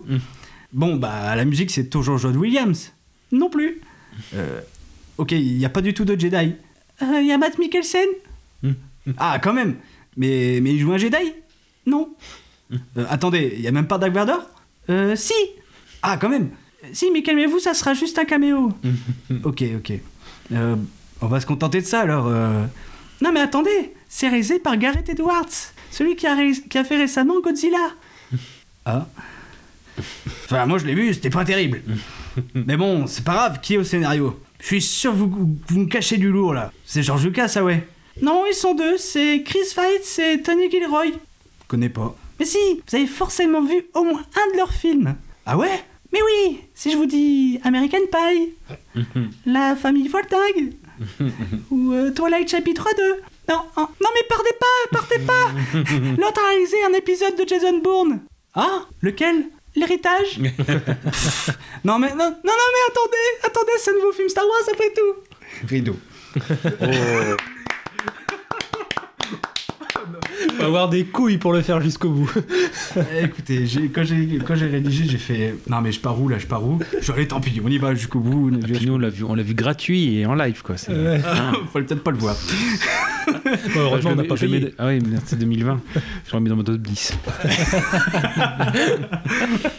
Bon, tout ça pour dire que le film n'était pas du tout attendu et que c'était une grosse prise de risque. Mais au final, le film est acclamé par la critique. Il est classé juste après la trilogie originelle et euh, La Revanche des Sith, donc ce qui fait le cinquième film Star Wars préféré des gens. Et le box-office qui dépasse le milliard de dollars derrière le réveil de la Force, mais il est devant la menace fantôme qui était déjà un carton à l'époque. Donc euh, Disney a réussi son coup au niveau des chiffres en tout cas. Le film, eh ben le film c'est euh, un effort créatif considérable. L'univers s'étend enfin. Après le 7 qui faisait des, copies de, planètes euh, déjà présentes dans, la trilogie originale, là au moins on a des vraies planètes inédites. En fait c'est que du jamais vu. Et on découvre 8 voire 9 planètes quand même. hein. Et ça s'enchaîne, ça s'enchaîne, ça s'enchaîne. Et c'est génial parce que là on, voit vraiment autre chose que ce qu'on voit d'habitude dans, Star Wars. Là c'est que du nouveau. Et, et là du coup on y croit encore plus. On a envie de, de- se plonger encore plus dans, Star Wars. On a aussi des nouveaux personnages. On a aussi des nouveaux vaisseaux. Enfin c'est... Il y a vraiment une vraie, une vraie flécheur dans Rogue One. Et ça fait vraiment plaisir. Après, on a des, les prises de vue de Gareth Edwards qui apportent énormément. Tout paraît plus grandiose, tout paraît plus impressionnant, notamment grâce au contre-plongée. Et ça, jusque-là, on n'y avait pas. Personne n'y avait pensé en termes de, bah, de, de euh, réalisateur. Mais juste le fait de placer une caméra, euh, les, caméras en contre-plongée font que euh, tout paraît plus impressionnant et on a vraiment l'échelle de grandeur de, de- de- des- éléments qui composent Star Wars. Par exemple, on a euh, le fameux plan avec le marcheur. On a le, le TBTT, mais c'est enfin, le- l'énorme marcheur. La caméra est à hauteur de est à hauteur d'homme. Là, on se rend compte de la taille et, et de l'immensité de, enfin, le, le marcheur imposant, quoi, par rapport. Et, et ça, c'est c'est excitant, c'est c'est ce qu'on veut, quoi, dans Star Wars, quoi. On est donc du coup, on est encore plus euh, dans l'immersion. Aussi, on a euh, on a d'autres exemples avec le croiseur, notamment le croiseur qui passe juste devant. Oui, euh, ça c'est bien représenté d'ailleurs. On a le croiseur qui passe devant l'étoile noire. On voit vraiment, enfin, en fait, c'est impressionnant. On n'a jamais vu ça et là, c'est fou. On a aussi la planète. Oui, je- après j'arrête, mais c'est juste qu'il y a des plans comme ça qui restent, quoi. Et c'est ça qui fait que le film est dans mon top. C'est que euh, après, on a l'étoile noire qui passe au-dessus de la planète. Après, il y a le, le faisceau lumineux là qui fait tout exploser. Enfin, on n'a jamais vu ça, quoi. Et dans Star Wars, c'est génial. Donc oui, il y a l'explosion de la planète Jeddah surtout, qui est impressionnant. Enfin, on a l'impression de voir du Roland, Roland Emmerich, encore mieux, quoi. Ah, puis les scènes de guerre. Et Les scènes de guerre. Et je trouve que le Rogue One, c'est le plus. euh, Enfin, c'est nul comme. Mais c'est le plus euh, star des. En gros, c'est là où il y a le. La guerre est le mieux représentée. C'est vraiment la guerre des étoiles. On a vraiment. euh, Ouais, C'est ça, je l'aime avec ce film, c'est que c'était dans l'intention de départ. Quoi. Le- je crois que quand il a été euh, annoncé, il a vraiment été vendu comme un film de guerre dans l'univers de Star Wars. ah ouais, et ça, c'est une idée de génie. Bah, totalement, parce qu'en plus l'univers il s'y prête euh, parfaitement. Donc euh, Mm. c'est même étonnant que ça n'ait pas été fait avant, en fait, même par George Lucas. L'univers il s'y prête tellement bien que ouais, l'idée d'un film de guerre dans l'univers de Star Wars, c'est ce qui manquait. Même pas besoin de sabre laser. Bon, hormis Dark Vador, mais c'est- c'est vite expédié quoi. Ouais, non, mais carrément, mais ça c'est parce que, en fait, Lucas et Disney se sont retrouvés avec le même problème, c'est-à-dire Skywalker. Hmm.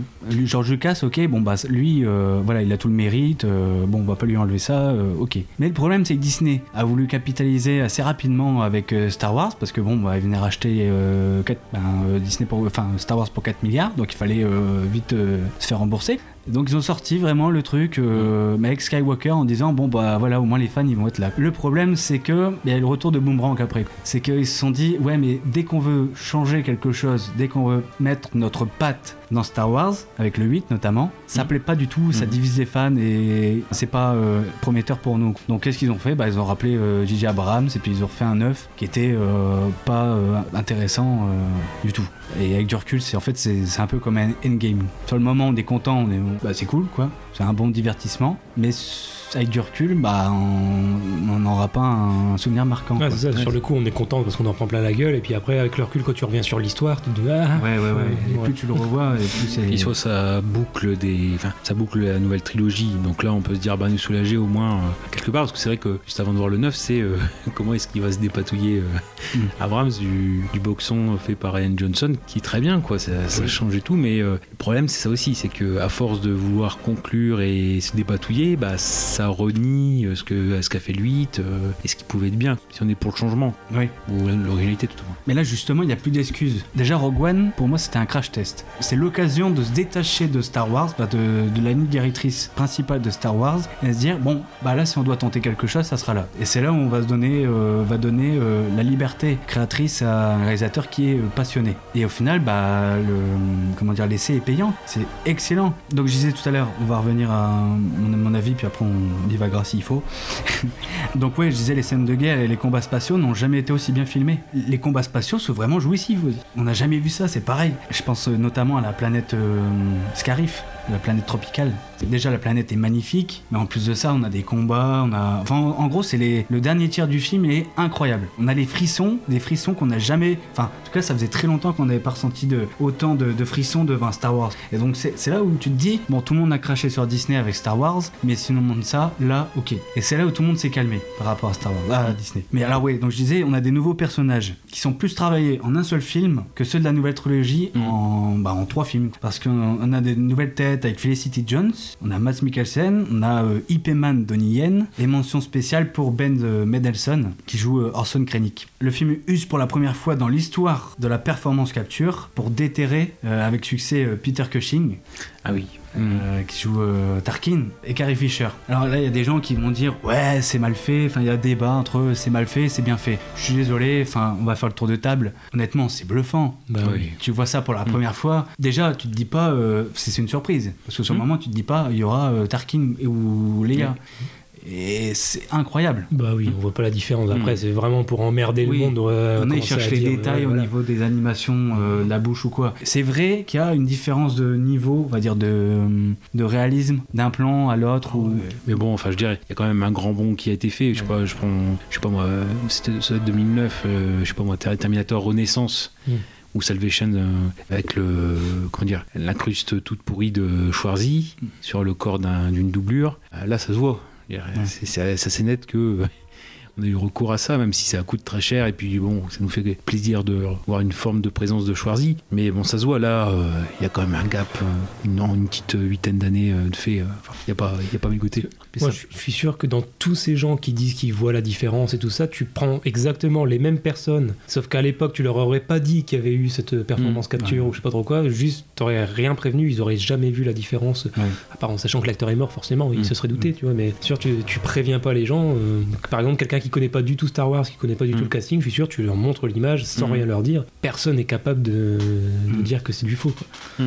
Et puis euh, c'est là où c'est ouais, c'est là que tu vois que c'est c'est- c'est super bien réussi. C'est parce que quand tu compares avec un autre film qui utilise ça, notamment aussi, bah tu disais, tu vous parlez de Terminator, mais euh, moi j'ai vu un autre exemple, c'est avec Tron l'héritage. Mm, ah oui Ouais. où on voit. euh, j'aime beaucoup le film. hein. Honnêtement, Mm. Tron l'héritage, j'aime beaucoup le film parce qu'il y a un style, enfin c'est particulier, mais Mm. au moins. Mais oui, Jeff Bridges est complètement raté. Là, là, on, là, on voit que c'est raté. Donc honnêtement, euh, qu'on envoie des fleurs à Rogue One, de ce côté-là, ils ont réussi euh, leur coup. Il y a un point aussi, c'est tellement rare, il faut le euh, souligner, c'est le fan service qui est parfaitement maîtrisé, bien dosé, ni trop ni pas assez. Et là, on a un gros frisson. La meilleure scène Ah, oui. ever de Star Wars, C'est. euh, Enfin, je, je- peux le dire. Oui. Bah, c'est la boucherie de Dark Vador. quoi. Bah oui. Et d'ailleurs, il y a encore des réticents de Rogue One. C'est rare maintenant, mais t'as encore des, des réticents, je pense à Anthony. T'as encore des réticents de, de, de Rogue One qui ont vu Star Wars, qui adorent Mm. Star Wars, ou au pire ils ont pas vu la nouvelle trilogie et ils refusent de la regarder, mais ils ont vu les anciens Star Wars. Tu peux leur vendre Rogue One avec cette scène-là. quoi. Mm. Et là, ok. Et après ils ont vu Rogue One et ils ont adoré. Cette scène, elle est magnifique parce que c'est ça, parce que ce qui manquait, quoi. enfin, ce qui me manquait, euh, nous on dit ça maintenant avec le recul, mais ce qui manquait peut-être à la première euh, trilogie Star Wars, c'était que si tu regardes les films qui ont été faits après, donc les épisodes 1, 2, 3, que tu vois la montée en puissance euh, de- du côté obscur chez Anakin, tout ça, bon, vraiment Dark Vador c'est censé au final être un, j'allais dire un mort de faim, en tout cas un mec euh, hyper puissant, euh, dès qu'il se met en colère, vraiment plus rien ne peut l'arrêter. Ça tu le voyais pas dans la trilogie originale. Bon, c'est facile à dire avec le- avec le recul parce que forcément c'est pas la même époque et il y avait pas les épisodes 1, 2, 3. Alors que là, avec ces- rien qu'avec cette scène de Rogue One, bon bah tu vois, toute la puissance qui est décrite, qui monte crescendo dans les épisodes 1, 2, 3, euh, là Ouais. tu la vois bien, bien retranscrite en une seule scène. Ouais, carrément, carrément, c'est ce qui manquait. ouais. Mais au final, oui, euh, on peut que féliciter l'audace qu'a eu Disney, hein, parce qu'on peut dire n'importe quoi sur Disney, mais euh, Oui, qui, qui- qui a laissé libre Edwards parce que finalement après il y a eu beaucoup de renoncements dans euh, bah, si on prend solo euh, c'est plus c'était en Howard au dernier moment il y a eu beaucoup de beaucoup de changements hein, donc Ouais. dans, dans les réels prévus pour la suite là au moins ils ont été audacieux dès le départ et ça donnait du bon et c'est dommage qu'ils ne soient pas restés sur la même, la même lignée j'y reviendrai. J'y reviendrai, je vais en parler. Non, non, mais surtout l'audace de faire tuer ces personnages à la fin, Mm. de tous ces personnages. ah oui oui c'est très très noir oui Petite anecdote, apparemment c'est Disney lui-même qui a insisté pour que, euh, en fait, Gareth Edwards voulait euh, un happy end, Mhm. avait prévu un happy end, et c'est Di- et c'est Disney qui a insisté pour dire ah non non, euh, enfin à mon avis ça les arrangeait aussi pour après, mais euh, ils ont dit ah non non, euh, ça serait bien que tout le monde meure quoi. Mm. Donc euh, du coup bah c'est étonnant quoi, parce que Disney bon, on dit tout le temps ah c'est pour les gosses et tout, c'est- mais non finalement euh, c'est c'est eux qui ont insisté. Et ça, c'était waouh, on n'a jamais vu ça. Et donc, pourquoi finalement Rogue One est dans le top 10 Parce que finalement, Rogue One, on pourrait l'appeler le nouvel espoir de Star Wars. C'est un Mhm. nouvel espoir. C'est ça le nouvel Mhm. espoir de Star Wars.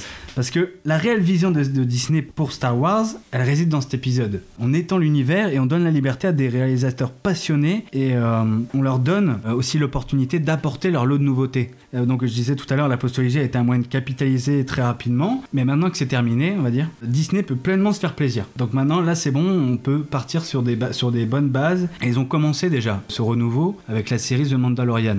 Oui. Et euh, d'ailleurs, bon, je veux pas dire parce que le problème avec les making-of de, de- bah, des, des films Disney, que ce soit Marvel ou Star Mhm. Wars, c'est vraiment pas intéressant parce que ah, c'est une expérience magnifique Oui, oui. et tout. Enfin, c'est euh, voilà, tout, tout le monde il est beau, tout le monde il est gentil. Mais là, ils ont fait un- une sorte de tour de table et un making-of de The Mandalorian. D'une part, c'est inté- intéressant par rapport à la technologie utilisée, mais d'autre part, c'est aussi, ils nous montrent, ils nous font un tour de table avec tous les réalisateurs et les réalisatrices d'ailleurs. On voit que c'est que des passionnés. Ils sont, ils sont nés avec l'amour de, de Star Wars et ils ont qu'une envie, c'est de, bah, c'est ce que je viens de dire, quoi, d'apporter leur, leur lot de nouveautés. Et euh, tu vois que euh, ils sont tous sur une même lignée, mais chacun a sa personnalité. Et c'est ça que John Favreau a réussi dans, euh, dans sa série. Et c'est pour ça quand tu regardes The Mandalorian, ça fait plaisir parce que tu te dis ah c'est nouveau, on n'a jamais vu ça dans Star Wars. Et là quand on voit la saison 2, ça annonce du lourd aussi. Enfin bref, c'est prometteur. Et c'est pour ça moi je suis encore plus ravi pour la suite quand euh, j'apprends que euh, la trilogie qui va arriver euh, sera réalisée par mon réalisateur préféré du moment, c'est Taika Waititi. Mm. Et quand tu vois, donc là les gens ils vont dire ouais Taika Waititi, attends c'est le gars qui a fait Thor Ragnarok et puis euh, c'est celui qui rigole tout le temps et puis qui te sort Jojo Rabbit, tout ça. Enfin c'est trop léger pour un Star Wars. Mais moi ces personnes-là, je leur dirais juste de regarder le dernier épisode de The Mandalorian qui a été réalisé par euh, Taika. Vous allez voir qu'il y a de l'action, il y a de l'humour, oui. D'ailleurs on n'a jamais vu ça. Enfin je, je veux pas reparler d'une scène euh, entre deux Stormtroopers. C'est tout con. C'est juste, euh, je crois que c'est, c'est pas une bouteille en plein milieu du sable là. Enfin, en gros, il y a un truc qui traîne, un caillou. Je crois qu'il y a un caillou dans le sable. Ils sont à deux, en train d'attendre comme des cons, bah, des ordres sur, euh, sur leur moto, et ils sont en train de tirer en fait euh, sur le caillou pour le faire bouger. Sauf que et ça, mais c'est pas- c'est ce qui manquait aussi, c'est de Mm. l'humour Star Wars. Mais en même temps, il faut savoir manier l'humour et l'action. Et euh, c'est pour ça Taika Waititi et plus tard euh, Ryan Johnson, parce qu'apparemment il est toujours confirmé pour faire aussi une trilogie. C'est prometteur et donc je pense que euh, si il continue comme ça, Disney est bien parti. Qu'il se plante ou pas, peut se dire qu'au moins il tente. Donc euh, c'est pour ça que Rogue One va devenir euh, pas culte, mais va devenir un repère ou un marqueur par rapport à l'avenir de Star Wars plus tard. moi j'attends le Porg One Vraiment que sur, le- que sur les porgs. On parle de- d'humour, moi, c'est- ils m'ont fait beaucoup rire. Bah, c'est ils sont efficaces hein, dans le 8. hein. Juste dès qu'ils apparaissent, ils font- Seulement s'ils intègrent Chewbacca. Euh, sinon, je regarde pas. Ah bah, tu, peux, euh, tu peux acheter la BD. Il y a une BD, Ah oui, c'est euh, vrai. Chewbacca et les, et les porgs. Sérieux oui, comment ils convertissent ce Chewbacca au, au véganisme. Ah oui. Ah, c'est, euh, c'est Durandal qui nous lit, euh, justement. Bah oui, c'est pour Ah ça que j'avais vu. Ouais, il nous lit euh, le livre. Eh bah très bien. Très bien. Euh, donc c'est le numéro 8 maintenant. Mon numéro 8, euh, bon, on va rester dans le drame, euh, peut-être un peu moins dramatique que Detachment, quoique. Euh, il s'agit d'un film euh, américain réalisé par un Français, c'est Dog Pound, donc réalisé par Kim Chapiron. Film sorti en 2010, donc là on est vraiment au tout début de la décennie, j'ai- pu le mettre tout juste. Il s'agit donc d'un remake non officiel du film Scum d'Alan Clark, sorti en 79, que j'ai vu aussi, et effectivement, bon, bah, même si c'est pas officiel, ouais, remake, hein, là on est, on est clairement dedans, c'est la même chose. Film, je disais, réalisé par Kim Chapiron, qui est connu notamment pour être issu du collectif Courtrage Mais, comme euh, alors à l'époque il y avait Vincent Cassel, mais Lajli, Romain Gavras, enfin et d'autres, voilà, on va pas tous, pas tous les citer. Il avait réalisé avant ça le film Shaitan, donc avec Vincent Cassel, justement, très particulier. Il a réalisé après Dog Pound, il a réalisé aussi La Crème de la Crème et une série Guyane, voilà, avec euh, Mathieu Spinozzi entre autres. Dog Pound, donc j'ai ramené le DVD pour pouvoir lire le, le pitch officiel. Ça, j'ai pas me faire chier à le faire de tête et à galérer. Alors, Davis, 16 ans, trafic de stupéfiants. Angel, 15 ans, vol de voiture avec violence. Butch, 17 ans, agression sur un officier de probation. Une même sentence, la prison pour délinquants juvéniles d'Enola Vale. Arrivés au centre de détention, ils devront choisir leur camp, victime ou bourreau. En gros, un film de prison chez les adolescents. Le personnage principal, en tout cas parmi les trois, c'est plutôt celui de Butch, qui est joué par Adam Butcher. Pas mal de l'appeler Butch Butcher. C'est peut-être pas fait exprès, mais voilà. C'est l'acteur qui a vraiment été euh, choisi aussi tout de suite par Kim Chapiron. Alors on retrouve souvent cette anecdote. Bon, bah là, c'est encore le cas. Euh, il a dit, Kim Chapiron, je cite, À sa rencontre, j'ai tout de suite senti cette folie dans son regard. J'ai su que c'était lui sans même parler. Alors qu'il il envisageait au départ le chanteur euh, Kainan, je pense que ça se dit comme ça, celui qui chantait Waving Flag, notamment Oui. euh, à la Coupe du Monde 2010, Mm. le l'hymne de la Coupe du Monde 2010. Voilà. Donc à la base, il, il voulait ce, ce chanteur-là dans le rôle principal, notamment parce qu'il a aussi vraiment fait de la prison et tout ça. Donc bref, il se que c'était lui, puis finalement, voilà. À la rencontre d'Adam Butcher, euh, les, les plans ont totalement été changés. Malgré tout, Kanan va quand même signer une chanson du, du film. Les acteurs du film, donc les, à part Adam Butcher, les autres sont, ne sont pas des acteurs, justement, c'est la particularité. Ce sont des vrais mineurs, euh, soit euh, ben, des, des vrais tolards pour le coup, ou alors des jeunes recrutés dans des gangs de rue. En tous les cas, c'est des délinquants. C'est un film de fiction que Kim Chapiron a quand même agrémenté de, de nombreuses anecdotes qu'il a entendues, parce que pour préparer le film, euh, il a demandé à ce qu'on lui donne un an quand même, euh, avant de vraiment se pencher à fond sur la, production du film. Il a demandé à ce qu'on lui donne un an pour euh, faire des recherches, visiter des prisons pour mineurs, en réalité différents endroits, donc différentes prisons. Et donc voilà, c'est un film de fiction, mais qu'il a vraiment agrémenté de, de répliques et de- d'anecdotes, de, de faits réels qu'il a vus de ses propres yeux. Le jeune qui joue le rôle de Banks, en réalité, c'est donc plus ou moins le, méchant du film, entre guillemets, hein. L'antagoniste principal, le- celui qui va persécuter un peu tout le monde. Bah, il est arrivé le, le premier jour avec une plaie sur la gueule, euh, parce qu'il s'était mangé une table la veille.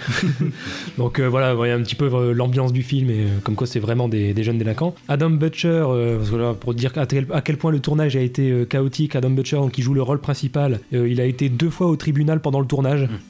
Le- toute l'équipe et notamment Kim Chapiron a dû supplier le, le tribunal de pas l'incarcérer parce qu'ils avaient besoin de lui pour finir le film. Pendant la, la scène de la balafre, on l'a- on l'appelait comme ça, il y a une scène dans le film où il y a une scène de cantine en fait où quelqu'un se fait balafrer le visage. Euh, il se trouve que le comédien a vraiment blessé l'autre avec un couvert en plastique. Donc ça a vraiment, euh, ouais, ils ont vraiment gardé la scène du coup. Un centre de détention entier a été créé pour le film, donc euh, ils ont vraiment créé une prison euh, totalement comme décor. Tout a, a été recréé, vraiment que ce soit du, du casting, au décor, au scénario, vraiment tout a été fait pour que ce soit le, le plus juste possible. Et au final, donc c'est un vrai film coup de poing que j'ai vu pour la première fois bah, quand il est sorti en fait. Je l'ai, je l'ai pas vu au cinéma, je l'ai vu en, en DVD pour la première fois, mais je l'ai vu euh, à l'époque. euh, Il est sorti en 2010, j'ai dû le voir peut-être en 2011, comme, quelque chose comme ça, et je le vois peut-être euh, une fois par an. Donc je, compte plus le nombre de fois où je l'ai vu maintenant. Mais donc ouais, celui-là, contrairement à Detachment par exemple, bon c'est pas un film qui va me faire pleurer, mais par contre c'est un film vraiment qui prend au trip quoi. Et, et je, reçois- je rejoins totalement en fait Kim Chapiron sur sur Adam Butcher. C'est vraiment, je trouve ça hyper dommage et même surprenant en fait qu'il ait pas réussi à percer et qu'après Dog Pound, bon bah il a surtout été cantonné au, second rôle dans, dans des petits films à petite petits budgets ou dans des séries, mais au final, il n'a pas eu d'autres grands rôles.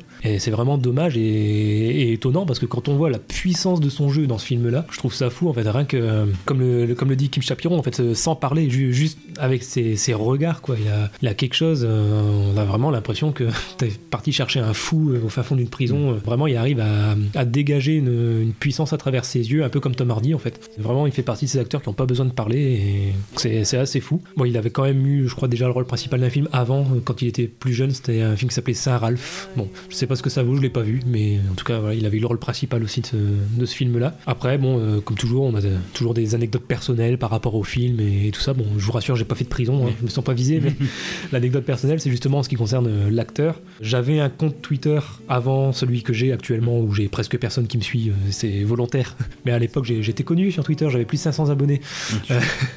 Waouh, t'as vu la star?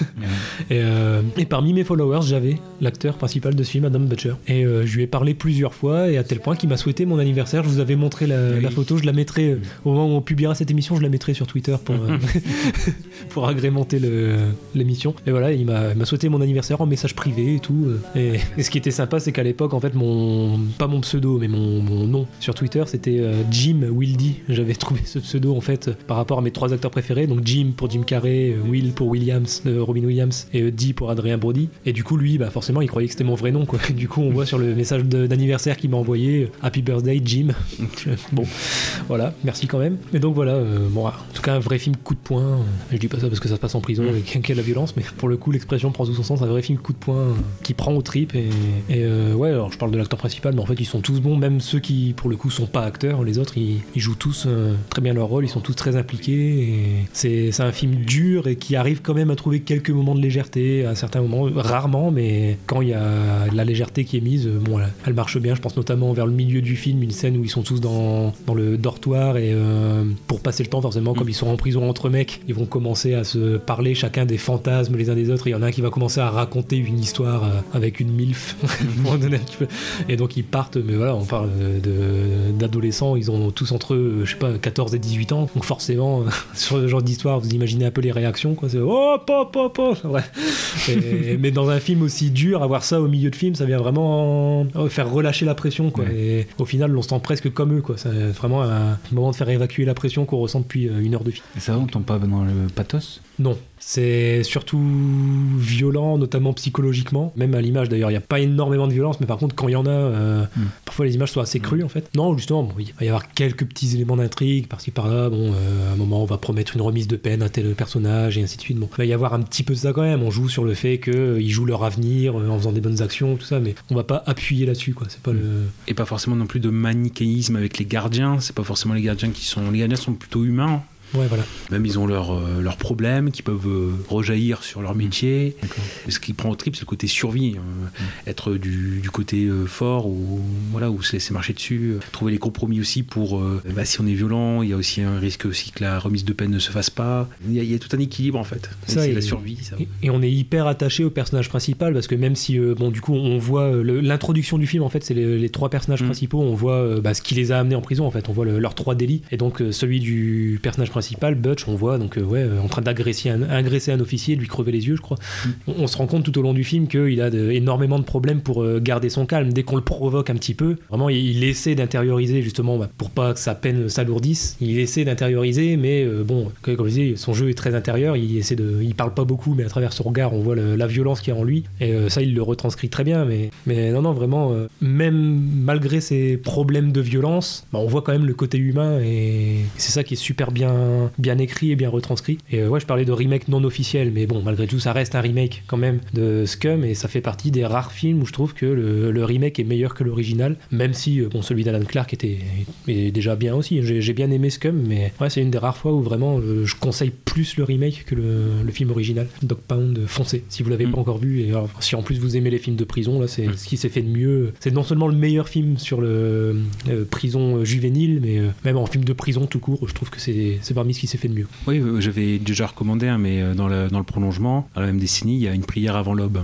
Ouais. Hein. Qui est aussi bah, dans ce côté où il y a des recrutements de, de dollars euh, pour les acteurs. Et en dernière reco, bah pareil, dans la même décennie, euh, bon, je vite, je vais pas partir dessus, parce que c'est vraiment juste une reco, c'est euh, Les points contre les murs, avec Jack O'Connell, qui est euh, génial aussi. J'ai découvert récemment et très très bon. Et du coup, entre les trois, tu préfères Dog Pound? Ouais, entre les trois, ça reste Dog Pound, mais... Par exemple, le- imagine, je tombe sur euh, des points contre les murs. là. J'ai peur qu'en regardant ce film-là, j'ai une sorte de copie, tu vois, euh, avec Dog Pound. Non, euh, non, non, parce que le, le traitement des personnages, il est pas pareil. Euh, Il y, a- il y a quand même euh, beaucoup de choses en commun. Ça se passe en prison, il y a la notion de violence, euh, voilà, il y a beaucoup de choses en commun, mais au final, le- déjà l'histoire est pas la même et le traitement des personnages est pas le même non plus. Quoi. Il leur arrive pas forcément les mêmes choses, tu vois.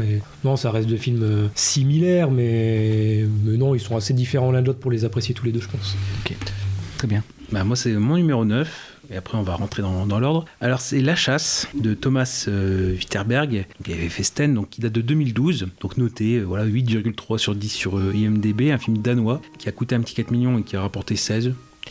Euh, rapidement, de, quoi ça parle, je vais faire comme toi, je vais lire la jaquette. Alors, l'histoire de Lucas, joué par, euh, magnifiquement par euh, Mads Mikkelsen, magnifiquement parce qu'il a même obtenu le prix d'interprétation masculine à Cannes. L'histoire de Lucas, 40 ans, est celle d'une vie qui bascule. Un mensonge échappé de la bouche d'une petite fille, qui est Clara, et c'est bientôt la ville entière qui se retourne contre lui. Traqué, chassé, il doit désormais se battre pour sauver sa dignité et sa vie. Enfin, sa vie, sa dignité. Et en effet, c'est une question de dignité là-dedans, c'est ce qui m'a touché. Donc, c'est euh, sur deux mois, ça, se déroule en, novembre et décembre. Et donc, euh, Lucas, il est euh, un ancien instituteur, l'école a fermé, et il se retrouve employé dans, euh, en tant qu'auxiliaire de vie scolaire dans euh, une petite école, une école maternelle. Et donc, c'est sur deux mois. Et on voit que le film commence avec des. J'y reviendrai aussi, c'est peut-être un petit défaut, par un côté franche camaraderie avec, euh, entre, hommes. Pareil, dans, son métier, on voit qu'il y a des gestes qui sont normaux, mais qui, quand la rumeur va arriver, vont prendre un sens euh, nouveau. Le fait que. Parce que l'école où il est, c'est un personnel principalement féminin à part lui. Et si bien, par exemple, comme un petit garçon qui doit aller aux toilettes, bah, c'est lui qui l'accompagne euh, pour le torcher, etc. C'est des gestes, c'est assez anodin. Même dans la vie quotidienne aussi, des gestes qui paraissent anodins pour les uns va avoir une répercussion sur les autres. Et là, par exemple, la petite qui va l'accuser même plus par vexation, hein, parce qu'il a des gestes qui sont pas appropriés pour son âge, donc euh, il la calme, etc. Finalement, elle a un grand frère qui, euh, avec un pote, euh, sur la tablette, euh, il regarde un porno, il commence à dire des, comment dire, des, vocabulaires qu'elle. euh, enfin, donc, bien sûr, eux, le- je veux dire lui montre, c'est parce qu'ils lui montrent vraiment très rapide et puis ils s'en vont, mais elle entend des mots qui ne sont pas de son âge et euh, c'est ce qui va ressortir. Donc, il y a 30 minutes comme ça du film où on voit le, le côté euh, franche camaraderie, il n'y a pas de problème, euh, il est bien intégré, euh, voilà, il y a des potes, etc. Dont les scènes de chasse, activité virile, euh, je peux dire par excellence, c'est pas ça, mais dans le film, c'est ça, c'est le, le plus fort. Et donc, au bout de 30 minutes, c'est comment il y a le feu aux poudres, c'est-à-dire qu'il est convoqué parce que c'est la directrice qui a des suspicions. Donc il est convoqué par la directrice de cette école. Donc le problème, c'est quand il est convoqué, il est dans le vague. C'est la directrice qui va dire un enfant m'a dit quelque chose. Je ne peux pas dire qui. Il ou elle a vu tes parties intimes. Et euh, donc pareil, prend quelques jours de congé, euh, le temps que je trouve une solution. Et à peine elle fait ça, elle amène un psy pour enfants pour entendre la petite. Mais c'est pareil, au départ, la petite euh, soit se... revient sur ses propos, ou ne dit rien, et en fait on la pousse par des questions tendancieuses à euh, avouer euh, voilà, une vérité qui n'est pas. Je, vais poursuivre. C'est peut-être ça aussi, un- je vais pas dire, un- c'est pas forcément un détort du film, mais c'est que clairement il est innocent. Pourrais dire il y a peut-être un suspense, on a peut-être un doute. Nous, qu'est-ce qu'on ferait en tant enfin, en spectateur On interrogeait, est-ce que on serait dans son camp, est-ce qu'on attendrait, etc. Là, on sait clairement que il est innocent. D'ailleurs, ce qu'on voit au départ, il va sortir avec sa, parce qu'il est divorcé, et donc il sort avec euh, une de ses jeunes collègues. Et au départ, quand euh, il entend ça, parce que c'est la directrice appelle son fils, que lui est divorcé, mais il a un fils euh, dont il dispute la garde avec, sa, avec la mère, avec, avec- son ex. Finalement, la directrice, face à ça, après le rendez-vous avec le psy pour enfants, où la petite aurait avoué, elle a appelé tout de suite son fils en disant Bah ouais, ton père, euh, il a peut-être fait ça, euh, sans en parler, quoi, sans demander l'autorisation, etc. Donc fi- finalement, au départ, sa, nouvelle petite copine, elle, en rigole, en disant Bah, je te vois pas du tout faire ça. Et peu à peu, bah, c'est justement, c'est lui, il essaye de reprendre le contrôle parce que tout part à, à volo. C'est, il veut savoir qui a parlé. Donc, euh, par erreur, elle, euh, la directrice avoue euh, qui a parlé. Et finalement, c'est un film où plus, enfin, la rumeur, plus il y a des moyens de s'en sortir, plus on s'y enfonce. Encore une fois, par exemple, la petite qui va dire à sa mère, bah non, j'ai tout inventé, c'est pas ça, c'est, ah bah non, bah t'es traumatisé, euh, tu refoules euh, ton traumatisme, entre guillemets. Donc euh, non, non, non, faut pas, faut pas dire ça, faut pas avoir honte. C'est un peu ce côté-là. Et même des maladresses assez, assez, assez fortes. La directrice qui, juste après l'avoir reçue dans son bureau, et après que le psy soit, arrivé, il y avait une, comme par hasard une réunion parents-prof qui était pour tout à fait autre chose. Et elle dit, bah, l'ordre du jour va changer. Je dois vous signaler que possiblement plusieurs enfants ont été potentiellement abusés. Voilà, donc on passe de 1 à plusieurs. Les signes, bah, euh, si vos enfants font des cauchemars, etc. Donc bref, elle va amener la psychose euh, complètement. Et euh, bref, ça montre un petit peu combien la, la rumeur se contamine. Et même, euh, bah, faut essayer de faire avouer leur enfant. Ce qui va aboutir à un même témoignage. Et encore une fois, important qu'il soit. Enfin, là où Witterberg veut placer son curseur, c'est que même, et c'est là où c'est important qu'il soit innocent, qu'on sache qu'il soit innocent, c'est que même après qu'il soit déclaré innocent, et ben, la suspicion est encore présente. C'est tou- toujours le sempiternel, il n'y a pas de fumée sans feu. C'est toujours la même chose. Et on reporte même la faute sur le fils. Son, fils vient le visiter, il va chercher des courses pour son père au supermarché, bah, on veut plus vous servir. Ça donne lieu justement, cette scène du supermarché, elle donne lieu à, à justement une très bonne scène. Quand on voit dans le résumé la recherche de la dignité, c'est que, euh, voilà, après qu'il soit innocenté, il vient euh, se faire servir, euh, bah, ça, fait, ça rappelle Mammouth, à la boucherie, puis, oui, bah, je vais prendre ça, bah non, non, il n'y en a plus. Et donc, on le frappe et on le chasse, mais il revient. Il a été viré, viré il a été jeté dehors, il revient, donnez-moi mes affaires, et il fout même un coup de boule au, boucher pour la, réponse, etc. C'est le côté dignité, moi, le côté où s'accroche, et même, euh, voilà, le côté... On ressent ce côté injustice, alors oui, euh, bon, mais ça, donne bien ce côté euh, foule. Nous, on est content quand la foule qui a atteint un sommet de bêtises bah, se casse la figure. Et il y a une très belle scène, c'est notamment la scène de la messe de minuit à Noël, où finalement bah, il va y avoir une confrontation avec le père de Clara, euh, la petite, qui était avant son meilleur ami. Où finalement, bon, je ne vais pas raconter comment ça, se termine, mais on a un retour à peu près vers, euh, vers la, la calmie, mais il a fallu passer par beaucoup de choses. Voilà, juste pour dire, ce film-là, il y a, énormément de, parties. Pourquoi 9 Parce que, encore une fois, c'est un thème accrocheur. Matt Mikkelsen, il est magnifique dedans. D'ailleurs, il, normalement, euh, euh, il y a deux mois, par rapport au moment où on enregistre. Donc normalement ça sera diffusé en décembre, mais nous on ne s'est pas encore sorti. Ils se sont retrouvés, Witterberg et hum, Mikkelsen, dans Drunk. C'est sorti le 14 octobre, normalement. Normalement. Voilà, voilà, on ne sait pas. Et en effet, il y a un gros boulot de la part de Mikkelsen, le- il est magnifique dedans, notamment la scène de la messe de minuit, il a fallu faire sous plusieurs angles, etc. Il a pleuré pendant 8 heures. Oh putain. Voilà, il y a il a, tenu, etc. Encore une fois, le souci, c'est euh, deux points importants euh, sur, euh, sur ce film-là qui sont peut-être les défauts, et c'est pour ça que je le mets en neuvième. D'un côté, ce que je viens de dire, on sait qu'il est innocent, donc faut, faut trouver l'intérêt du film ailleurs. Par exemple, les conséquences de la rumeur, comment elle transforme les rapports, comment elle amène le doute. Entre guillemets, je peux mettre elle-même le doute permanent parce que je vous dis, même, après l'innocence ou le, fait qu'on l'ait innocenté, euh, bah, ça reste euh, encore important dans l'esprit des gens. Parce que par exemple, ils ont du mal aussi à reconnaître leur propre tort. C'est-à-dire qu'ils refusent de s'être trompés. Alors que même, euh, avec l'évidence, et c'est l'idée qu'une fois que le doute s'est installé, bah, la vérité ne blanchit pas l'accusé. Le deuxième problème du film, c'est, je disais par rapport à la directrice, par rapport à, dans le couple d'amis, la femme, par rapport à la petite fille, c'est une fille, la collègue ouais, qui ne le croit pas, etc. Mais en fait, il y a le mal, le mal où la, la rumeur se propage ou continue de se propager. Quand je disais que on pouvait sortir d'une situation, mais on y replonge, à chaque coup, c'est une femme qui qui fait ça. Donc là, je suis pas, je sais pas si c'est, je suppose que c'est pas volontaire de la part de Witterberg, mais euh, ah oui, on a, on a- ah oui, bah quand ils sont à la chasse ensemble entre hommes, euh, ouais, il y a pas les femmes pour nous emmerder. euh, donc il y, a pas, de- y a pas de problème. Puis dès, dès qu'on introduit le, voilà, une femme dans, dans, le paysage du film, c'est là où les emmerdes arrivent. euh, Même voilà, le fait que voilà, à l'école, on est quasiment que des femmes en, en employés. Voilà, il y, a- y a qu'une femme qui trouve un petit peu le, c'est un peu bizarre, qui trouve un petit peu grâce au, aux yeux de Witterberg, c'est euh, Fanny, mais c'est la chienne de euh, Mikkelsen qui, qui fidèle. voilà.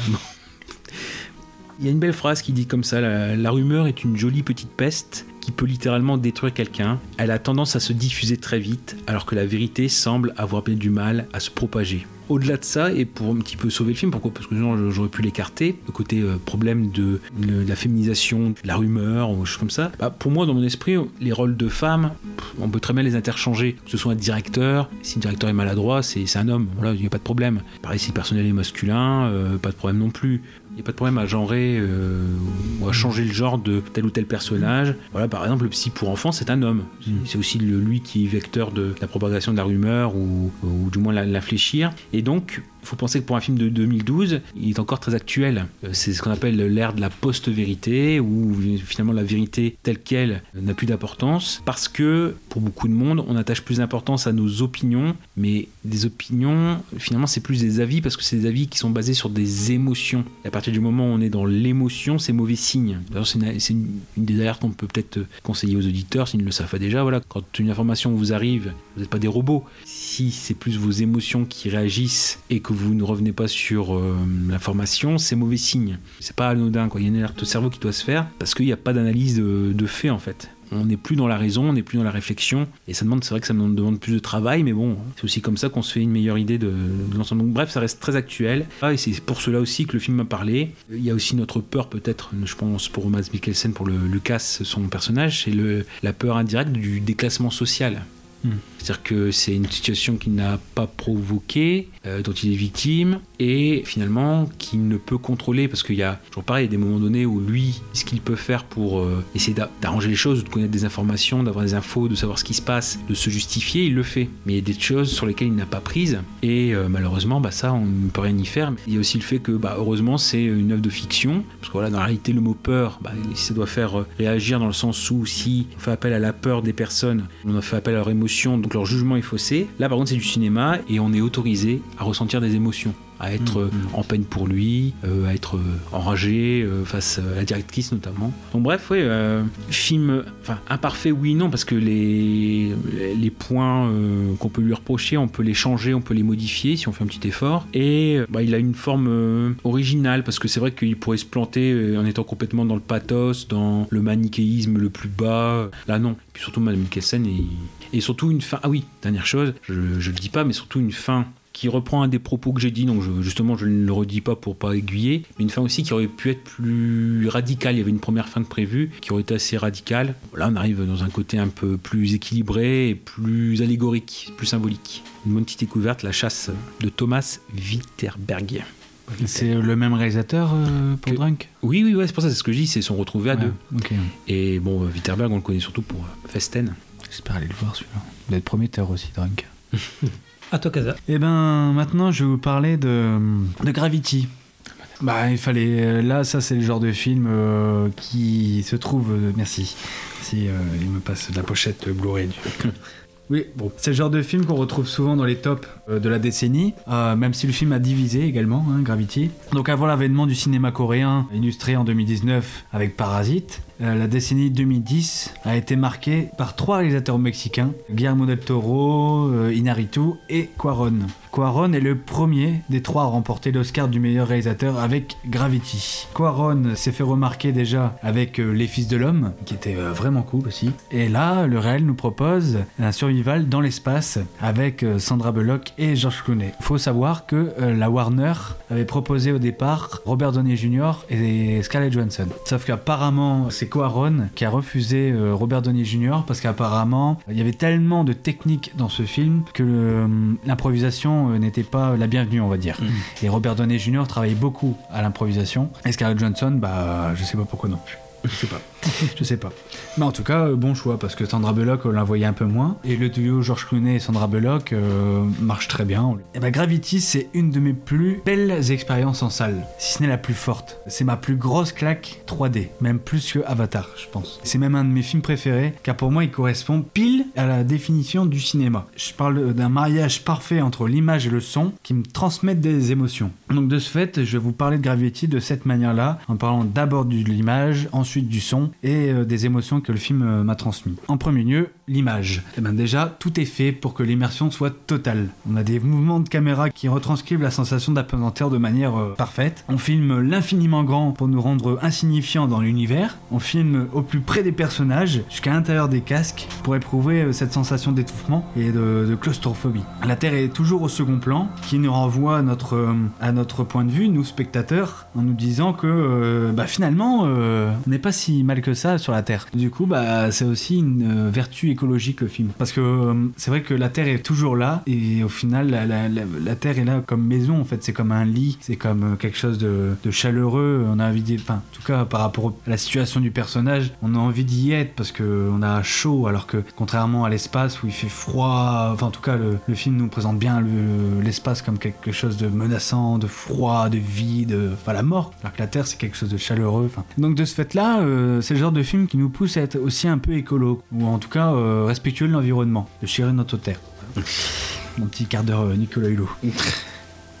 Alors euh, là par contre il faut avouer qu'il y a énormément d'images de synthèse. Je suis pas un fan de, de films comme ça avec euh, énormément de films de, enfin d'images de synthèse, mais là par contre il faut avouer que on y voit que du feu. Il y a le, le réalisme est vraiment euh, est bluffant. On a surtout un réalisme qui est appuyé par la réverbération des lumières sur la visière du casque. D'ailleurs ça ressort en 3D. Euh, on a beaucoup, euh, la 3D sert beaucoup à faire ressortir ces, ces détails euh, réalistes. Et ça c'est notamment dû à une innovation, une innovation technologique qui s'appelle la Lightbox. Et en fait, c'est l'ancêtre de euh, la technologie qui est utilisée en ce moment euh, pour euh, bah, The Mandalorian encore. C'est une sorte d'écran, d'écran de LED qui est tout autour de- du personnage et c'est ce qui permet de, de- de donner vraiment toutes les lumières qui correspondent au décor. Quoi. Donc du Mhm. coup, au niveau des vêtements, c'est encore plus frappant. Donc on peut dire que Gravity a marqué de sa patte l'histoire du cinéma, on va dire de la science-fiction et de l'histoire du cinéma en général avec cette technologie. C'est la première fois. Et maintenant, en fait, euh, quand je parle des images, après, c'est- après je passe au son. Maintenant, quand je vois Gravity, mais je peux pas, enfin en tout cas, je peux pas m'empêcher de parler, de penser à Gravity quand je vois euh, les films qui sont arrivés après, Mm. les films qui sont passés dans l'espace. Et c'est là où je me suis rendu compte que Gravity est devenu vraiment une référence en termes de films dans l'espace, parce que quand je vois Interstellar, quand je vois First Man, quand je vois euh, Ad Astra ou même euh, la fin de Life, euh, origine inconnue, enfin en tout cas la, la fin de Life, c'est vraiment une, c'est un copier-coller Ouais, de la fin de Gravity. totalement.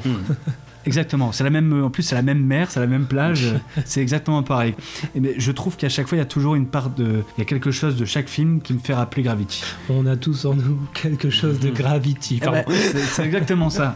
Même d'Interstellar, parce qu'on a toujours le plan de, de Matthew McConaughey par exemple qui tombe, bah, on veut pas spoiler, mais qui tombe, et là on a ce plan là qui est collé là comme ça au casque de, de Matthew McConaughey.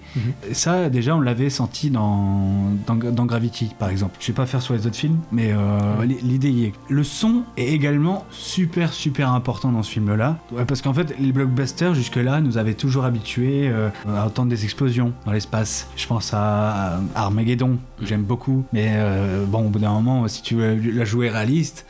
Euh, voilà. Et t'as- on n'avait plus l'habitude, enfin, en tout cas moi, euh, pas de ma génération, on n'a pas eu l'habitude de voir beaucoup de films comme ça, où on nous présentait euh, bah, des explosions de cette manière. Enfin, en tout cas, l'action dans l'espace, c'était beaucoup à base d'explosions. En tout cas, le son était très très présent. Mais là, non, on a, on a vraiment une recherche de réalisme. Et l'immersion, elle s'entend aussi, elle s'écoute. Déjà, le son vient de l'intérieur de- de- du casque et de la tenue. On a l'impression que la- la- le micro est sous l'eau. En fait, on entend des des coups comme ça. Donc ça c'est vraiment intelligent parce que tous les sons que l'on entend de l'extérieur, ça vient vraiment de l'intérieur. Donc c'est des sons euh, sont limite euh, bah, viscéraux. Et même les explosions qui sont inaudibles. Ça aussi ça renforce euh, encore plus euh, la tension. Quand on voit le personnage au premier plan euh, qui s'accroche et, et derrière on voit euh, bah, des explosions, on sent que le personnage ne se rend pas compte du danger qui se passe derrière elle. Donc ça, ça renforce encore plus l'immersion et la tension. Et ça qui est génial. Et il y a aussi quelque chose d'important dans ce film au niveau sonore, c'est paradoxalement le silence. L'image de l'intro, par exemple, on a un silence. On a euh, le son, on a la musique qui gronde tout doucement, et euh, à la fin on a, on a quelque chose, on va dire un climax sonore, et le coup plus rien. Et là on a un silence total. Et euh, je crois que je n'ai jamais entendu un tel silence dans une salle de cinéma. En tout cas un film qui nous donnait un tel silence. Et c'est là où on se disait, là on va voir quelque chose. Déjà quand on entend un silence comme ça dans une salle pleine, tu sais que les gens sont déjà euh, chopés. Et euh, c'est ça qui est, qui est fort avec ce film. Mm. Au départ, le réalisateur ne voulait pas du tout de euh, composition musicale. Il a dit non, non, moi je veux jouer le ré- le- la carte du réalisme à fond, donc du coup il n'y aura pas de musique. Bon, petit à petit, bon, la Warner déjà disait bon bah c'est un peu risqué ton truc. Sauf que même lui, au bout d'un moment, il s'est rendu compte que voilà, ça allait, peut-être faire trop lourd. Et là, il y, a- il y a Stephen Price qui arrive et qui balance un, vraiment quelque chose d'original, d'inédit. On n'a jamais entendu ça. Et plus tard, c'est marrant parce qu'il recevra euh, l'Oscar de la meilleure BO. Et c'est vrai que même encore maintenant, c'est une BO marquante. Parce que c'est euh, on est plus dans l'accompagnement sonore que de la musique de film. Et euh, on peut comparer ça au Joker de Todd Phillips, Gunda Dotir. C'est vraiment euh, la musique qui accompagne le personnage dans sa quête. Et là, on l'a en fait. Au début, ça commence, c'est des sons. comment expliquer? Ben, Il y a beaucoup de graves, Mm. c'est beaucoup, c'est étouffant. C'est, on entend de manière sonore les débris passer. En fait, on n'entend rien du tout autour de- du personnage, mais on l'entend avec le son, la musique. On n'a jamais entendu ça. Franchement, je, je- je défie quiconque de l'avoir entendu avant, euh, genre de musique. C'est même pas une musique, c'est une sonorité, c'est c'est magnifique. Et maintenant, en termes d'émotions, et après j'ai fini. Les émotions. Les émotions se ressentent dans les plans, dans la musique, mais aussi dans l'histoire qui nous est racontée. Alors là, t'as toujours les gars qui vont nous dire Gravity, c'est juste l'histoire d'une femme qui tente de survivre dans l'espace et de revenir sur Terre. Mais dans ces cas-là, tu vas pas me faire la, la leçon avec Mad Max Fury Road. Ah oui. Parce que Mad Max Fury Road, finalement, c'est quoi? C'est juste un demi-tour. Un mec qui Mm. va d'un point A à un point B et pour faire demi-tour et de retourner au point A. Voilà. Donc arrêtez de me dire que Mad Max Fury Road, c'est de la, c'est, c'est- c'est- c'est un chef-d'œuvre et Gravity, c'est de la merde. Non, Mm. c'est pareil. Voilà. Euh, ça parle pas juste de survie, mais aussi de, de renaissance. Et par extension, de, de reprendre sa vie en main après une période où tout nous paraît flou. Et, euh, et pour ça, le film est rempli de symbolisme. Après, je vais pas rentrer dans les détails. Pour ça, il y a la vidéo euh, de Monsieur Bobine qui parle justement de tous les symboles au sein de l'histoire de, Gravity. Mais en gros, le personnage de Sandra Bullock vient de perdre sa fille et elle est partie euh, car elle n'a plus aucune attache avec la Terre. Elle a plus envie de rien. Et ça, l'image, ça se représente par le vide spatial. Donc elle tourne, elle tourne, elle tourne, elle vrille et elle est seule dans l'espace. Sauf qu'elle elle- elle va finir par briser les bras. Mais sauf qu'à ce moment-là, c'est le personnage de Clooney qui va lui redonner de l'espoir et elle va euh, reprendre le goût à la vie. C'est après, une fois sur Terre, qu'elle se lève et elle recommence une nouvelle vie. Sauf que ça, c'est le genre de choses qui nous arrivent à tous. Quoi. On a toujours un moment où on a, on a plus de repères ou en tout cas on n'a plus envie de rien. Dans ces cas-là, on tourne, on, on, on tourne en rond, quoi. Vraiment, on tourne en rond. Et au bout d'un moment, il suffit d'un petit truc pour qu'on reprenne un, un chemin. Donc c'est pour ça, je trouve que le, même en termes de, de message comme ça, euh, le, le- le film apporte beaucoup. Et après, on entend aussi, et après c'est fini. euh, J'ai regardé le film sur mon écran d'ordi, il n'y a rien de ouf. Voilà. Et donc ça, ça, me- ça me gêne beaucoup. Euh, parce que, d'un côté, c'est la problématique du film. C'est que euh, l'expérience en salle est nécessaire. Comme tu disais avec euh, Ghost Story. Ghost Story, ouais. Et là, c'est pareil. L'immersion en salle est nécessaire. Et euh, c'est très dur de, de la retrouver chez soi. Surtout quand on l'a vu en 3D. Et en plus en 3D. Et encore, je, je regrette encore parce que j'étais à deux doigts d'aller le voir en, im- en IMAX et je suis passé, je suis passé à côté quoi. Et j'aurais tellement aimé le revoir en IMAX. Donc il faut avoir un home cinéma au moins pour le profiter euh, pleinement. Et c'est comme un autre film dont je vais parler après, mais euh, c'est pour ça que euh, je pense que c'est important de redire que les salles de cinéma sont importantes. Oui. Quoi? Je fais, de la, je fais de la pub, hein. je pense que les salles Ah de oui. cinéma ont besoin de, de, de, pub, Ah, hein, de communication. Et c'est pour ça qu'à chaque fois quand on demande qu'est-ce que change la salle par rapport aux plateformes, et ben là c'est un bel exemple. C'est pour ça d'ailleurs qu'Azas, si t'entends parler que dans la région il y a diffuse Gravity en salle, préviens-moi, parce que moi je l'ai juste vu à la télé. Ah oui? Donc, ouais, mais Ouais, je l'ai- bah, quand même beaucoup aimé, hein, mais je sais, en, en l'ayant vu sur la télé, je sais qu'en le voyant en salle ce sera pas pareil. Donc Oui. je, je veux le voir en salle au moins une fois. Bah moi j'appréhendais, j'avais acheté le Blu-ray, déjà je- j'hésitais à acheter le Blu-ray parce que je me disais oui mais ça c'est le genre de film, enfin je, je pourrais pas le retrou- enfin, retrouver les émotions euh, chez moi, même euh, si j'ai un- une télé raisonnable ou quoi, euh, même un bon son, j'ai- j'appréhendais beaucoup et du coup je préférais garder ma, mon ressenti de la salle. Ouais. Et je l'ai revu quand même, et j'ai quand même ressenti les émotions. Mais il y a toujours une part où je me suis dit ah ça je me souviens, quand je suis allé le voir au cinéma j'ai pris une claque. C'est ça, pour ça que je dis, en le voyant sur ma télé, bon je l'ai vu avec un casque hein, quand même, ça fait Mhm. une partie Ouais. du boulot, Ouais. au moins pour le son. Ouais, ouais. Mais euh, voilà, je- moi aussi j'ai quand même ressenti les émotions, j'ai quand même été pris par le film. hein. Au final, même en l'ayant vu sur ma télé, je l'aime beaucoup. Mais je, je sais très bien qu'en le voyant en cinéma, ce sera autre chose. Donc euh, Mm. ça, je- si jamais t'entends parler qu'il repasse euh, en un cinéma, pense à moi. Bah ouais, ouais, ouais, ouais, t'inquiète pas. Pour moi, c'est pareil, c'est le genre de film qui va devenir culte à l'avenir. Pour moi, il y a un avant et un après Gravity. Et pour défendre le Blu-ray, très bon euh, making of. Il fait une heure, euh, plus d'une heure quarante, quelque chose comme ça. Très bien, très merci. bien. Ah, Euh, c'est à moi. Donc euh, numéro 7, et là c'est un film qu'on a en commun avec Casa. Donc euh, allons-y à pieds joints. Il s'agit de Climax de Gaspard Noé, sorti en 2018. Donc c'est un film, euh, alors comment le classer? Selon les sites, on le trouve dans horreur, on le trouve dans expérimental. euh, bon, euh, moi je le classe dans rien, comme ça c'est réglé. Pour moi, euh, film de société. Ouais, bah pff, tu peux le classer dans tout hein, si tu parles Mais ça dépend comment, ouais, ça dépend le, le- le- le message que tu perçois du film, je pense. Bah euh, ouais, c'est ça. Au final, je le classe dans rien parce que déjà, même là, déjà, c'est le moment de faire le pitch. On peut même pas faire de pitch pour vous dire à quel point. Donc, j'ai ramené les, les DVD et Blu-ray des différents films dont je parle aujourd'hui pour lire le pitch qu'il y a derrière. Celui de Climax, j'ai le Blu-ray à la maison, je l'ai même pas ramené parce qu'il y a même pas de pitch derrière le Blu-ray.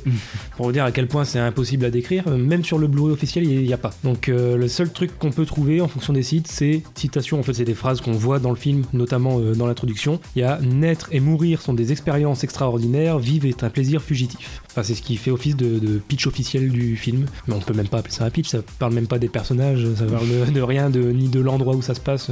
Euh, une autre phrase peut-être qui résume parfaitement le film, c'est euh, vivre est une impossibilité collective. D'ailleurs, ça me fait penser à Problemos dont on a parlé tout à l'heure, ça pourrait aussi résumer Problemos. Et donc voilà, le seul truc qu'on peut dire, euh, c'est ça. Alors peut-être pour parler un petit peu plus de l'histoire ou essayer d'en parler, on peut préciser que c'est fortement inspiré d'un fait réel qui arrivait en 96, une très bonne année. Euh, Belle cuvée. c'est un donc on suit un, groupe de jeunes danseurs qui s'apprêtent à, partir aux États-Unis. Euh, bon là en fait je, parle du fait réel, mais du coup c'est le film aussi au final. Un groupe de jeunes danseurs donc qui s'apprêtent à, partir aux États-Unis se retrouvent en bordure de forêt dans une salle pour une dernière répétition avant de partir et faire la fête. Sauf que quelqu'un a mis de la drogue malencontreusement dans la sangria. On sait pas qui. Il se passe ce qu'il se passe. Je n'en dis pas plus. Donc là encore, comme pour Dog Pound, les acteurs sont tous amateurs. En fait, ce sont que des danseurs, si ce n'est une exception. Encore une fois, là, cette fois-ci, c'est Sofia Boutella, voilà, qu'on a vu dans diff- différents films. Je pense notamment à euh, La Momie, euh, enfin le- l'abominable La Momie avec Tom Cruise, où elle jouait bah, justement La Momie. On l'a vu aussi dans Atomic Blonde avec Charlize Theron. Enfin voilà, quand même euh, un bon début de carrière. Et donc voilà, euh, c'est la seule. Kingsman. Kingsman aussi, oui. Mais donc voilà, du coup, c'est la, la seule euh, actrice euh, professionnelle de ce film. Les autres sont, sont des danseurs. C'est un film qui a été tourné en secret en 15 jours. Euh, à la base, il devait s'appeler Psyché. D'ailleurs, le, le nom de, de travail du, du film, c'était Psyché. Effectivement, quand on voit le film, je pense que ça aurait été approprié comme titre. À souligner que c'est un film très musical. En fait, c'est même musical du début à la fin. Je sais même pas s'il y a une seconde sans musique dans le film, j'en suis pas sûr, je, je crois pas. Ou alors peut-être à la toute fin, toute dernière scène. Euh, Il y a de nombreuses euh, références musicales remixées. Alors on passe de Céron avec Supernature, euh, Born to Be Alive de euh, Patrick Hernandez, euh, même du Kiddy Smile qui d'ailleurs joue dans le film. Euh, on passe aussi par euh, les trois gymnopédies euh, d'Eric Satie, mais qui ont ici, ici été réinterprétées par Gary Newman. Et d'ailleurs la- cette version-là, je la trouve crème, la crème de la crème. Thomas Bangalter aussi, euh, Oui. des Daft Punk. Oui, oui, oui, Thomas Bucket. Là, je, je regarde Casa. ouais, ouais, ouais. Ouais. Quel génie, quel génie. Deux- Il y a deux trois morceaux du film qui sont de lui, et notamment euh, le- la fameuse musique de la sangria euh, de- qui est au, au cœur du film. Incroyable. Il n'y a pas eu de scénario écrit pour ce film en fait. Il y a juste eu euh, une idée de départ, celle d'un groupe de danseurs isolés dans un bâtiment, et ensuite, euh, bah, pour la suite, il y a eu énormément d'impro en fait. Donc le fil conducteur de l'histoire a quand même été indiqué par Gaspard Noé pour euh, rester dans le- cette histoire vraie de départ, mais en tout cas voilà, il n'y a pas eu vraiment de scénario, texte qu'on a fait lire aux acteurs. On, leur- on leur a beaucoup demandé d'improviser en fait. À noter aussi que Gaspard Noé a voulu tourner dans l'urgence. C'est pour ça que je disais ça a été tourné en 15 jours, mais une fois qu'il a eu son idée, il a vraiment voulu faire ça très rapidement. Pour ça aussi qu'il n'y a pas beaucoup d'acteurs professionnels. Bon voilà, il a pris euh, vraiment les danseurs euh, qu'il aimait euh, pour tourner ça. Et c'est aussi pour ça que le, choix des, plans séquences a été fait. Parce que on a voulu tourner tellement vite et en peu de temps que si on voulait faire 10 000 prises de vue, d'angles de vue différents, ça aurait été le bordel. Là voilà, en faisant des plans séquences, bah, ça va entre guillemets plus vite, même si ça demande aussi beaucoup de travail. Il n'y a que la, première scène de chorégraphie, c'est vraiment en gros les, les 10 premières minutes de film. Enfin, il y a une intro et ensuite il y a 10 minutes de, de danse. Voilà, c'est la seule scène qui a vraiment été répétée euh, de nombreuses reprises, sinon euh, c'est énormément d'impro. Donc là, je vais faire ma, ma petite lettre d'amour pour, euh, pour Gaspard et, et pour ce film. à noter, alors par contre, ça fait partie des seuls films de mon top que j'ai revu. C'est-à-dire quand d'abord j'ai établi mon top et ensuite il y en a deux ou trois que j'ai revus parce que je les avais pas vus depuis, euh, depuis la première fois. Euh, J'avais un peu peur en fait parce que ça, je pense que c'est vraiment typiquement le genre de film où c'est tellement une expérience particulière à vivre que j'avais un peu peur que ça me procure pas les, les mêmes sensations que la première fois et que du coup j'ai plus envie de le mettre dans le top. Et finalement, alors effectivement, j'ai pas retrouvé toutes les sensations de la première fois, je l'ai un tout petit peu moins aimé, mais malgré tout, je l'ai quand même suffisamment aimé encore la deuxième fois pour dire que ça fait partie du haut du panier de la décennie. Donc euh, quoi qu'il arrive, je, le laisse. Et donc en fait, il se trouve qu'avec Gaspard Noé, pour moi, ça passe ou ça casse. Vraiment, à chaque fois, c'est soit j'adore, soit je déteste. Irréversible, par exemple, j'ai eu beaucoup de mal à, entrer dedans. Alors je l'ai pas revu depuis, mais je, sais que j'en garde pas forcément un, un bon souvenir. Et euh, même chose pour Enter the Void. Alors là, Enter the Void, je suis vraiment resté totalement en dehors. Donc vraiment un film que j'ai détesté. Ça a été un des plus longs moment de ma vie. Et à côté de ça, il y a euh, Seul contre tous, qui est l'un de mes films préférés. Il y a Love, dont j'ai déjà parlé en suggestion dans une émission précédente dans les films à scandale, que j'aime énormément aussi. Et là, il y a Climax, euh, même chose, c'est vraiment euh, encore vraiment dans le top du top. Donc c'est vraiment ça passe ou ça casse. Et ben là, plus que jamais, ça passe avec ce film-là. C'est vraiment pour ce genre de choses que le cinéma est ma passion. Alors je dis bien chose et non pas film, parce que pour moi, c'est pas un film, c'est une expérience à vivre. Et j'insiste vraiment sur le mot expérience. On moi, c'est pas un film, ça ressemble à rien, à, à aucun film que j'ai pu voir avant et même après d'ailleurs. C'est vraiment unique. C'est fou d'avoir a priori si peu de matière et pourtant autant de choses à raconter en 1h30 parce que c'est un film qui pour moi est faussement con et, faussement vide en fait. Il semble ne rien raconter au premier abord, surtout quand on lit le pitch euh, de départ. euh, bon, c'est juste euh, deux pauvres phrases, on dirait que c'est sorti d'un livre du fin fond de la littérature anglaise des, années 1800. euh, Bon, voilà. Donc ça semble ne rien raconter, mais en réalité, si on analyse un peu, ça raconte énormément de choses de façon métaphorique, c'est sûr, mais ça raconte quand même énormément de choses. J'ai trouvé ça fort, beau, puissant, choquant. Et le moins qu'on puisse dire, c'est qu'on n'en ressort pas indemne. Qu'on ait aimé ou pas aimé, ça nous laisse une empreinte en fait. En bref, pour moi, c'est une représentation de la vie, ce film, ce que, ce que ça raconte. C'est-à-dire que derrière ce choc visuel et, et psychologique, bah, euh, il se cache une, grande poésie, une vraie. Alors, euh, c'est pas n'importe quelle poésie, c'est sûr, c'est pas la, poésie euh, qu'on trouve belle esthétiquement, mais en tout cas dans, dans ce que ça dit, c'est une superbe métaphore, je trouve, de, de la naissance et de la mort et du plaisir fugitif qu'il y a entre deux, donc qu'on appelle la vie. C'est d'où la citation du début. C'était naître et mourir sont des expériences extraordinaires, vivre est un plaisir fugi- fugitif. Bon, bah voilà, c'est le synopsis officiel du film et c'est aussi ce qui le résume le mieux, en fait, je trouve. Et vivre est une impossibilité collective, bah pareil, je pense que ça ça l'est pas dans le pitch mais ça aurait pu être euh, ajouté en, en supplément. Et euh, c'est vraiment euh, la description du film, c'est ça. Et donc, plus que jamais, Gaspard, je t'aime. Voilà, c'était ma déclaration. Avez-vous des choses à ajouter? Par exemple, toi, Kazak, il l'a aussi mis dans ton top. Ouais, ouais, ouais, ouais, je l'ai mis dans mon top parce que euh, c'est ça que j'adore avec, euh, avec Gaspard euh, Noé, c'est que on a une interprétation différente à chaque fois. euh, Enfin, chaque personne a sa- son interprétation propre. Quand on est sorti de Lux Eterna, par exemple, quand on était allé voir ensemble, on avait, enfin moi j'avais une interprétation que t'avais pas du tout, C'est vrai. que t'avais pas du tout. Mhm. Et là, Climax, c'est pareil. C'est peut-être pessimiste ce que je vais dire, mais je trouve que euh, Climax dresse un portrait de la jeunesse actuelle. C'est-à-dire que. alors que, ça passe- alors que ça se passe en 96. Ouais, non, non, non, mais enfin, le film le dit pas. Un- Euh, Si, si, parce que, bah, ne serait-ce que par la bande sonore, Oui. et le fait de justifier, par exemple, euh, le fait qu'il n'y ait pas de smartphone. Mhm. Non, mais oui, il y a, y euh, juste l'aspect. euh, il y a- alors, il n'y a pas de smartphone euh, et ouais, ça se passe en 96. Mm. Mais moi, juste quand je vois euh, bah, le film en tant que tel, bah, je vois juste un portrait de la jeunesse actuelle. Mm. Dans le sens où bah, c'est une jeunesse qui est vite paumée. C'est-à-dire que au début, voilà, la jeunesse est là pour faire la fête. Donc on est toujours. Ouais, en fait, je dis ça parce que c'est une expérience personnelle. C'est quand on va, on fait l'expérience d'aller en boîte de nuit et on reste là du début jusqu'à la fin. Au début, tout le monde parle ensemble, tout le monde sourit, tout le monde danse euh, il y a une super bonne ambiance, etc. Euh, Il y a des petits groupes comme dans le film qui parlent de l'un de l'autre, etc. Et petit à petit, bon, il y, a- un facteur commun. En l'occurrence, en boîte de nuit, c'est l'alcool. Là, dans le film, c'est la drogue. Et petit à petit, on va voir voilà, une évolution du groupe, de la boîte de nuit. Et on va voir bah, des tensions se créer comme dans le film. On va voir euh, genre euh, cette bonne ambiance qui va se, ternir. Et on va voir voilà euh, genre des relations, des enlaçades du début de soirée finissent en limite en vulgarité ou en violence. Enfin, c'est vraiment une déchéance au niveau de la jeunesse à cause de l'alcool ou de la drogue. Moi, c'est exactement ce que j'ai ressenti en voyant Climax. Et ça qui est intelligent, c'est pour moi, c'est la jeunesse de maintenant. On fait une soirée, dans n'importe quelle soirée, ça se passe comme ça. T'as une grosse soirée, tu fais ça et dès que tu mets de l'alcool dans une soirée, bah toutes les relations changent et euh, ça part vite en vrille. Tu vas dans les bars, c'est la même chose. Tu vas. Et nous, nous c'est ça, je trouve. euh, ouais, la jeunesse de maintenant, mais ça, ça pouvait être la jeunesse d'avant aussi, mais euh, surtout, euh, enfin, je sais pas, mais euh, Comme je disais, au, au premier abord, t'as l'impression qu'il raconte rien, mais en fait, quand tu te penches dessus, il raconte énormément de choses. Bah là, on en a encore Oui. une preuve, tu vois. Ce que, ce que tu dis Ouais, là, et ça, ça remet en question, enfin ça, ça, ça affiche, ça, ça illustre le vivre ensemble aussi. Ouais, voilà. Au début, t'as ce groupe, d'ailleurs je pense que c'est fait exprès, t'as toutes les nationalités, Bah oui, voilà. t'as noir, arabe, Toutes blanche, etc.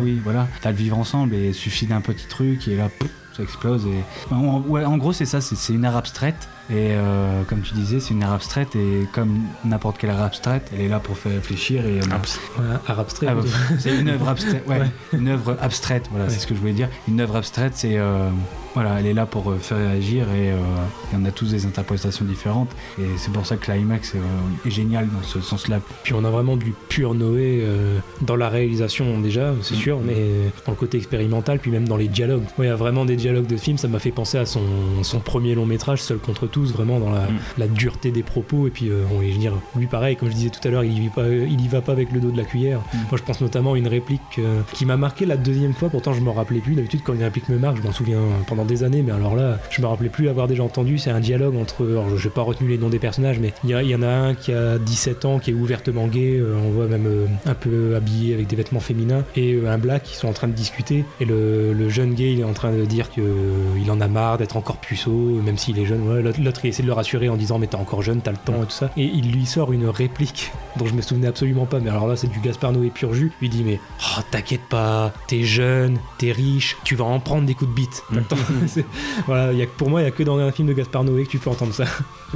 Euh, mais, tout le film est marqué par ce genre de réplique. Et voilà, c'est cru, mais c'est ça, on aime ou on n'aime pas. Après, ça, son côté provocateur qui veut ça aussi. Mais bon, ça, c'est le genre de réplique qui, en, tout cas, qui marque. Ouais, et puis c'est des discussions réalistes. Bah oui. Quand tu disais, a de l'improvisation, mm. tu le sens. Bah, tu le sens, et c'est ça qui est encore plus frappant. C'est sûr, de toute façon, quand on parle entre potes, euh, des fois, on parle cru comme ça aussi. Euh. Pour ça, c'est bien joué d'un côté. Parce que bah, totalement.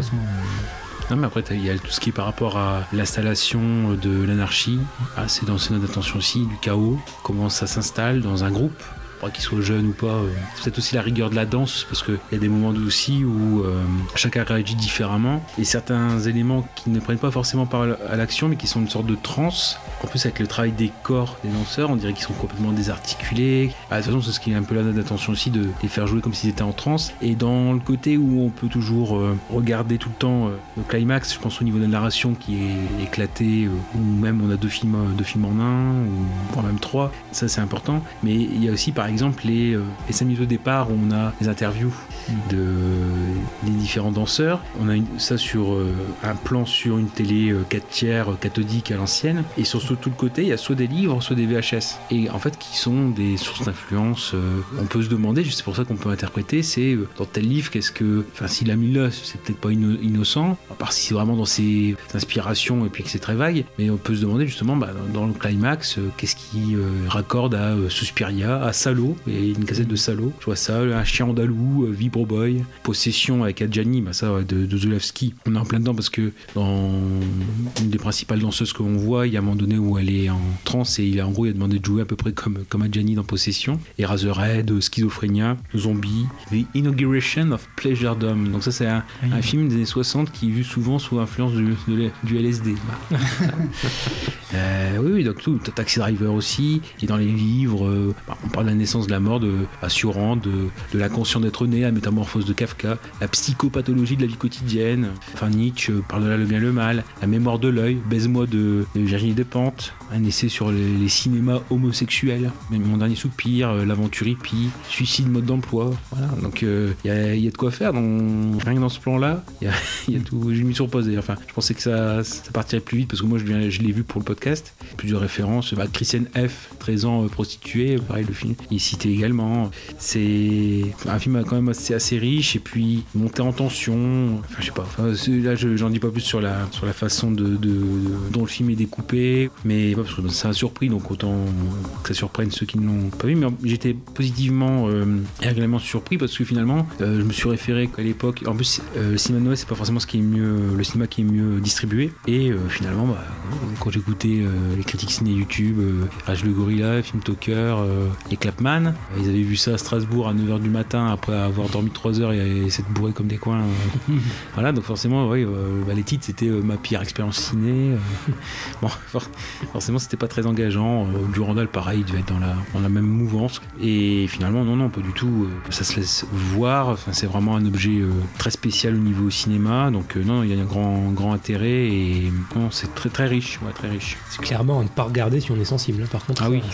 c'est moins compliqué. Je préfère prévenir ceux qui nous écoutent, euh, qu'on euh, qu'on vienne pas me reprocher de les avoir embarqués dans quelque chose.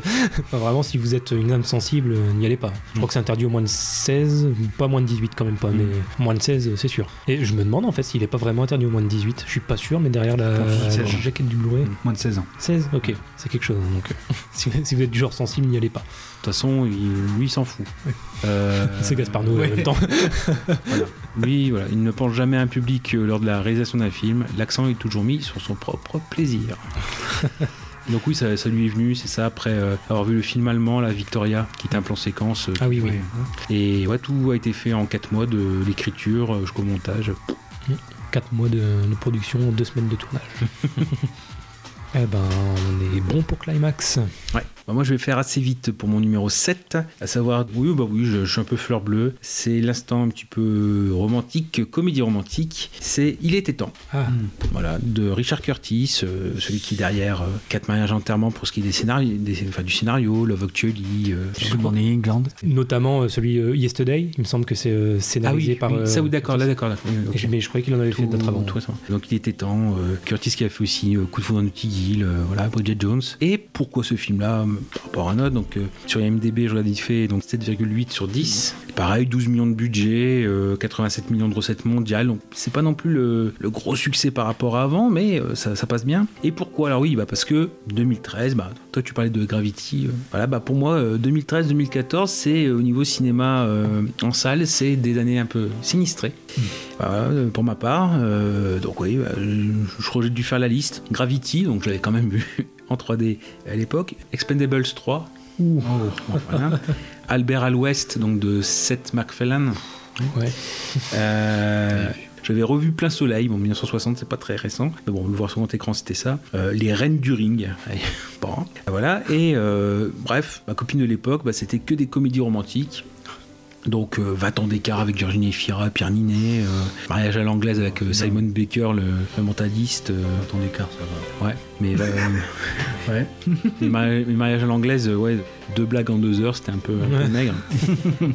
Ça a permis quand même, je ne veux pas dresser un tableau totalement noir, ça a permis quand même de voir ensemble Breaking Bad intégrale, me refaire Friends euh, avec elle. Bon bref, on voyait beaucoup de comédies romantiques et parmi celles-ci, bah voilà, il était temps, mais qui est une comédie originale parce qu'elle est quand même teintée de fantastique. Richard Curtis, il sort de ses, euh, enfin, de ses sentiers battus ou de, ses, de ce qui a fait euh, sa gloire, donc on retrouve un petit peu ça, comédie romantique, mais il y a cet aspect fantastique puisque, bah, si on prend vite fait le pitch, à l'âge de 21 ans, Tim Lake, donc joué par Donald Gleason. Donald Gleason, qui est le général Hux Ouais. de, de Star Wars, donc découvre qu'il a la capacité de voyager dans le temps. Lors de la nuit d'un énième nouvel an, particulièrement raté, le père de Tim, donc joué par Bill Ney, c'est comme ça qu'on dit, hein, c'est pas Ney, Nagy, hein, c'est voilà. Je crois que c'était Niggy. Ouais, Niggy, non, c'est Ney, ça se prononce Ney. Enfin, Ney, voilà. Euh, donc, oui, euh, très classe. Voilà. Euh, apprend à son fils que depuis des générations, tous les hommes de la famille maîtrisent le voyage intertemporel. Comment ça fonctionne? Tim ne peut changer l'histoire, mais a le pouvoir d'interférer dans le cours de sa propre existence, qu'elle soit passée ou à venir. Il décide donc de rendre sa vie meilleure en se trouvant une amoureuse. Malheureusement, les choses s'avèrent plus compliquées que prévu. Et là, on peut dire, bah oui, euh, forcément un film parfait, parce que la première chose qu'il veut faire, c'est retourner dans le passé pour pécho Margot Robbie. On comprend, hein, voilà. Alors, lors des vacances d'été, bah oui, pourquoi pas. Oui, oui, donc euh, bon, déjà rien que ça, euh, moi la nuit je peux arrêter là. Ah, Euh, Robbie, elle a joué dedans Elle est dedans, oui, elle est Bah oui. dedans. Tu l'as pas vu le film? Il y a longtemps. Ah, Oui, bah, c'est Charlotte, la, la cousine d'un des, des amis de sa sœur, enfin bon, D'accord. et qui passe l'été avec eux, donc ils demandent de mettre la crème, etc. Bon bref, et euh, donc première chose, oui, très, très bien. Et plus donc en effet le père qui est génial. Dans une comédie romantique, il faut tomber amoureux des, des acteurs. Bon peut-être euh, le Hux, euh, bon euh, voilà, c'est un bon, il est roux, euh, voilà, on va dans rien contre les roux.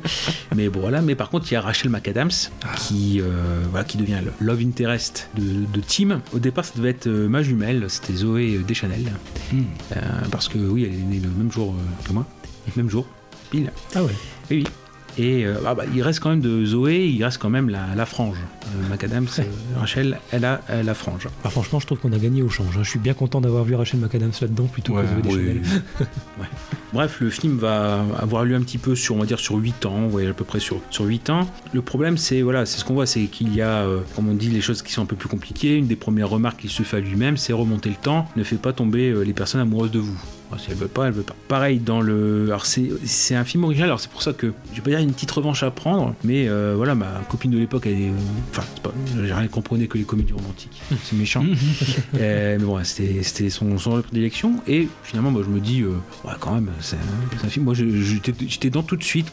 Je me dis, ça, ça va forcément lui plaire. Oh bah non, c'est compliqué. Euh, Enfin non, je suis méchant. Mais euh, non, en fait, c'est euh, non, c'est pas, c'est pas ça du tout. C'est pas qu'elle a pas compris, c'est que en gros, l'argument fantastique du film ne lui a pas plu. Ça lui fait, ça lui a fait vite fait sortir du film. Alors que moi, pour moi, c'est pour ça que je voudrais quand même redéfendre ou redire quand même le, le bon moment de, où j'avais passé moi. Voilà. Surtout qu'il y a des choses comme ça qui sont, il y a des films qui pourraient peut-être ce principe-là. Je pense à Click avec Adam Sandler et Kate Beckinsale, qui date de 2006, quelque chose comme ça. Mais pour moi, c'est ça, c'est un clic mais réussi parce que bon, euh, enfin même clic, la, morale est un peu différente, mais euh, il y a quand même une morale dans. euh, il temps, bon, clic aussi, mais euh, un peu plus amené au forceps, et que l'idée d'une vie parfaite, une, une vie sans erreur, voilà, c'est pas l'idéal, voilà, il n'est pas forcément tout le temps utile et que les erreurs peuvent être importantes. Ça pose des questions aussi sur les, conséquences que nos actes peuvent avoir sur telle ou telle personne, parce qu'il y a ça aussi, c'est quand il change une chose, bah, ça a un effet sur quelqu'un de son entourage par exemple. Forcément, le pouvoir a des, répercussions. Alors voilà, il y a ce côté où c'est un très bon mariage entre le côté fantastique et la rom-com, même si on sent quand même que Curtis, Richard Curtis, il n'est pas forcément très à l'aise avec le côté fantastique. Pour une raison très simple, c'est qu'il y a des grosses incohérences sur le principe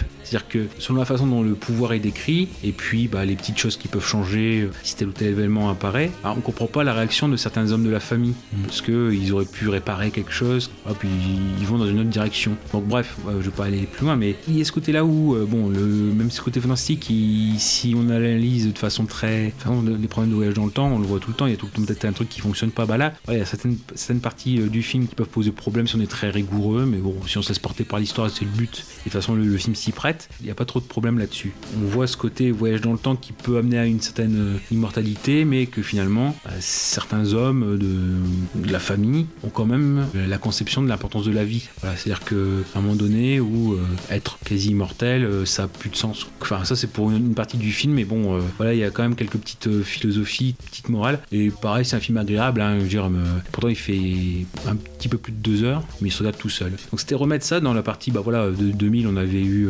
Actually. euh, bon, bah là, Richard Curtis est encore présent. Et, et cette fois, il sort du sentier battu et il propose quelque chose d'autre. De toute façon, peu à peu, il va euh, sortir un petit peu de son cercle de confort. C'est pas plus mal. Mais bon, il est encore là avec ce, la vieille recette, mais du nouveau aussi. Un film charmant. Moi, je suis bien content parce que tous les films que j'ai pas pu mettre dans mon top et dont j'aurais voulu parler, c'est vous qui les mettez. Donc c'est bien entre Rogue One, Il était temps, bien, vous faites le boulot à ma place. Comme ça, en fait, c'est c'est pas un top 10 chacun, c'est mon top 30 en fait qu'on fait là. À toi, Kaza. Euh, ah ouais, à moins qu'on considère que Climax, comme on l'a mis tous les deux. euh, C'est en quelle position pour toi Non, t'avais pas mis de position. Ah ouais, non, non, non. ouais. Mais euh, là, je vous rassure, Toy Story, ça va aller vite.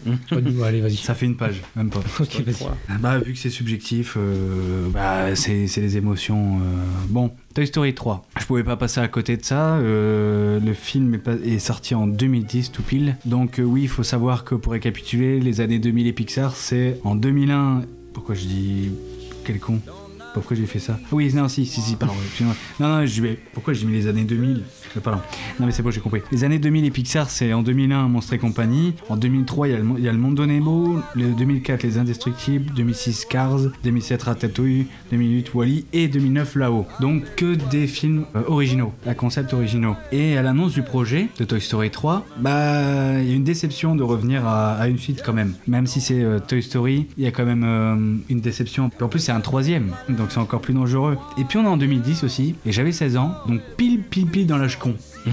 Euh, vraiment la- lâcheron, euh, donc euh, trop peur d'être déçu par rapport à euh, entre guillemets un dessin animé de mon enfance, et puis peur d'être trop grand pour ça quoi, d'avoir passé un âge, d'être trop mature entre guillemets Pour ces conneries. pour voilà. Et puis quand tu regardes l'affiche de Toy Story 3, c'est quoi? C'est ben, t'en parlais de la garderie avec euh, plein de voilà les nouveaux personnages. C'est quoi? C'est un nounours, en- un nounours en peluche. Enfin, tu te dis bon, je suis trop ouais, comme tu dis, je suis trop grand pour ces conneries. Et c'est pas pour être de mauvaise foi parce que euh, je suis allé voir le Shrek 3 qui est sorti, si je me trompe pas, euh, en 2007. Donc trois ans avant. Et euh, Shrek c'est un peu pareil. Shrek c'est le, c'était à l'époque un peu euh, le Toy Story de mon enfance, c'est-à-dire que euh, bah, c'était des claques. Le, le 1 et le 2 c'était vraiment euh, vraiment drôle. Et le troisième bah c'était pareil. Je me suis dit bon bah voilà, je vais grandir avec mon dessin animé. Et non, le 3 est resté très très gamin, encore plus gamin que les deux précédents. Donc grosse déception et donc grosse peur pour le Toy Story 3. Et puis en 2010, le film sort. Je suis pas allé le voir au cinéma, donc je l'ai raté. Et je le revois euh, donc plus tard, en 2012, un truc comme ça. Donc assez tard. Et là, oh, c'était fou parce que dès le générique de, de début, je pleure. La première chanson, c'est euh, C'est toi mon ami, non? C'est- Tu es mon ami Tu es mon ami de euh, Charlie, Charlie Couture. Charles Ellie. Charles Ellie Couture, oui, voilà. Et là, ouais, tu craques. En plus, euh, Pixar est conscient de son public. Parce qu'il joue à fond sur la nostalgie bah, des génériques de début. Parce que c'est Andy, en fait, qui part au lycée. Et donc, au bout d'un moment, bah, il doit laisser euh, ses jouets. Il est temps de grandir et de laisser ses jouets sur le côté. Et nous, bon, bah, on a l'âge d'Andy. C'est pareil. On se dit, euh, on adore ces personnages. On adore Toy Story. Et, mais d'un autre côté, euh, d'être grand, de tourner la page. Et c'est ce que le film va nous, va nous montrer. Bon, après, on passe aussi par l'humour. On a beaucoup de, voilà, de, de trouvailles vraiment comiques. Quoi. C'est ça qui est, qui est fort avec Toy Story, c'est que on est ému, mais en même temps, on rit beaucoup. On passe un bon moment, quoi, agréable. Je pense, euh, grâce à, à l'arrivée de, de Barbie et Ken. qui euh, franchement ils font le show et surtout euh, Buzz l'éclair qui pète un câble et qui devient euh, une sorte de d'ombre espagnol et Buzz d'ailleurs, plus euh, la saga, enfin euh, la saga, euh, on va dire la, trilogie passe, et plus Buzz va devenir un ressort comique dans, dans Toy Story. On le voit encore plus dans Toy Story 4, où ça va vraiment être lui le, ressort comique. Alors bon, alors qu'on n'aurait pas cru au début. Et dans le 3, il est, il fait peur en même temps. On ressent tellement d'émotions avec Toy Story 3 parce qu'on est tellement attaché au personnage. De ce fait, c'est un grand 8. Je pense qu'on a tellement peur parce qu'en plus, on se dit que c'est la fin. On sent la fin arriver avec Toy Story 3. Enfin, déjà à l'époque, on s'imaginait pas que c'était un- avoir un 4 derrière, mais en plus, on sait qu'Andy est grand et donc du coup, c'est le moment où voilà, on les verra plus après comme avant. Et là, il y a cette scène du four. Et, et j'ai une anecdote par rapport à ça. C'est euh, il y a un père. Ah bah voilà. Ah, tu l'as que j'allais raconter. laisse raconter. Ah non, non, non, mais euh, de mémoire, ouais. C'était pas aussi ouf que on me l'avait raconté avant, mais euh, en le voyant, bon, euh, ouais, on voit un petit peu. C'est en effet le, le- le père qui projette Ouais. à la maison le, le- film pour ses enfants qui ne l'avaient pas encore vu. Et en fait, il avait fait un montage où il avait coupé et, comment dire, le film en le faisant finir sur la scène du four. Qui, laisse, qui laisse les, personnages dans une très mauvaise position. Et après, paf, il avait collé tout de suite le générique de fin. Et donc, ces gamins ont chialé comme Quel enfoiré Il est pas humain Il avait fait pareil avec Bambi où il avait euh, juste après la mort de la mère. Mais quel enculé Mais moi, un père comme ça, je le renie Mais même moi, en tant qu'adulte, tu me fais ça, je te parle plus. je te jure, moi, en tant qu'adulte, tu me fais ça, je te parle plus. Alors, en tant que gosse. Et moi, je demande à déménager chez les grands-parents.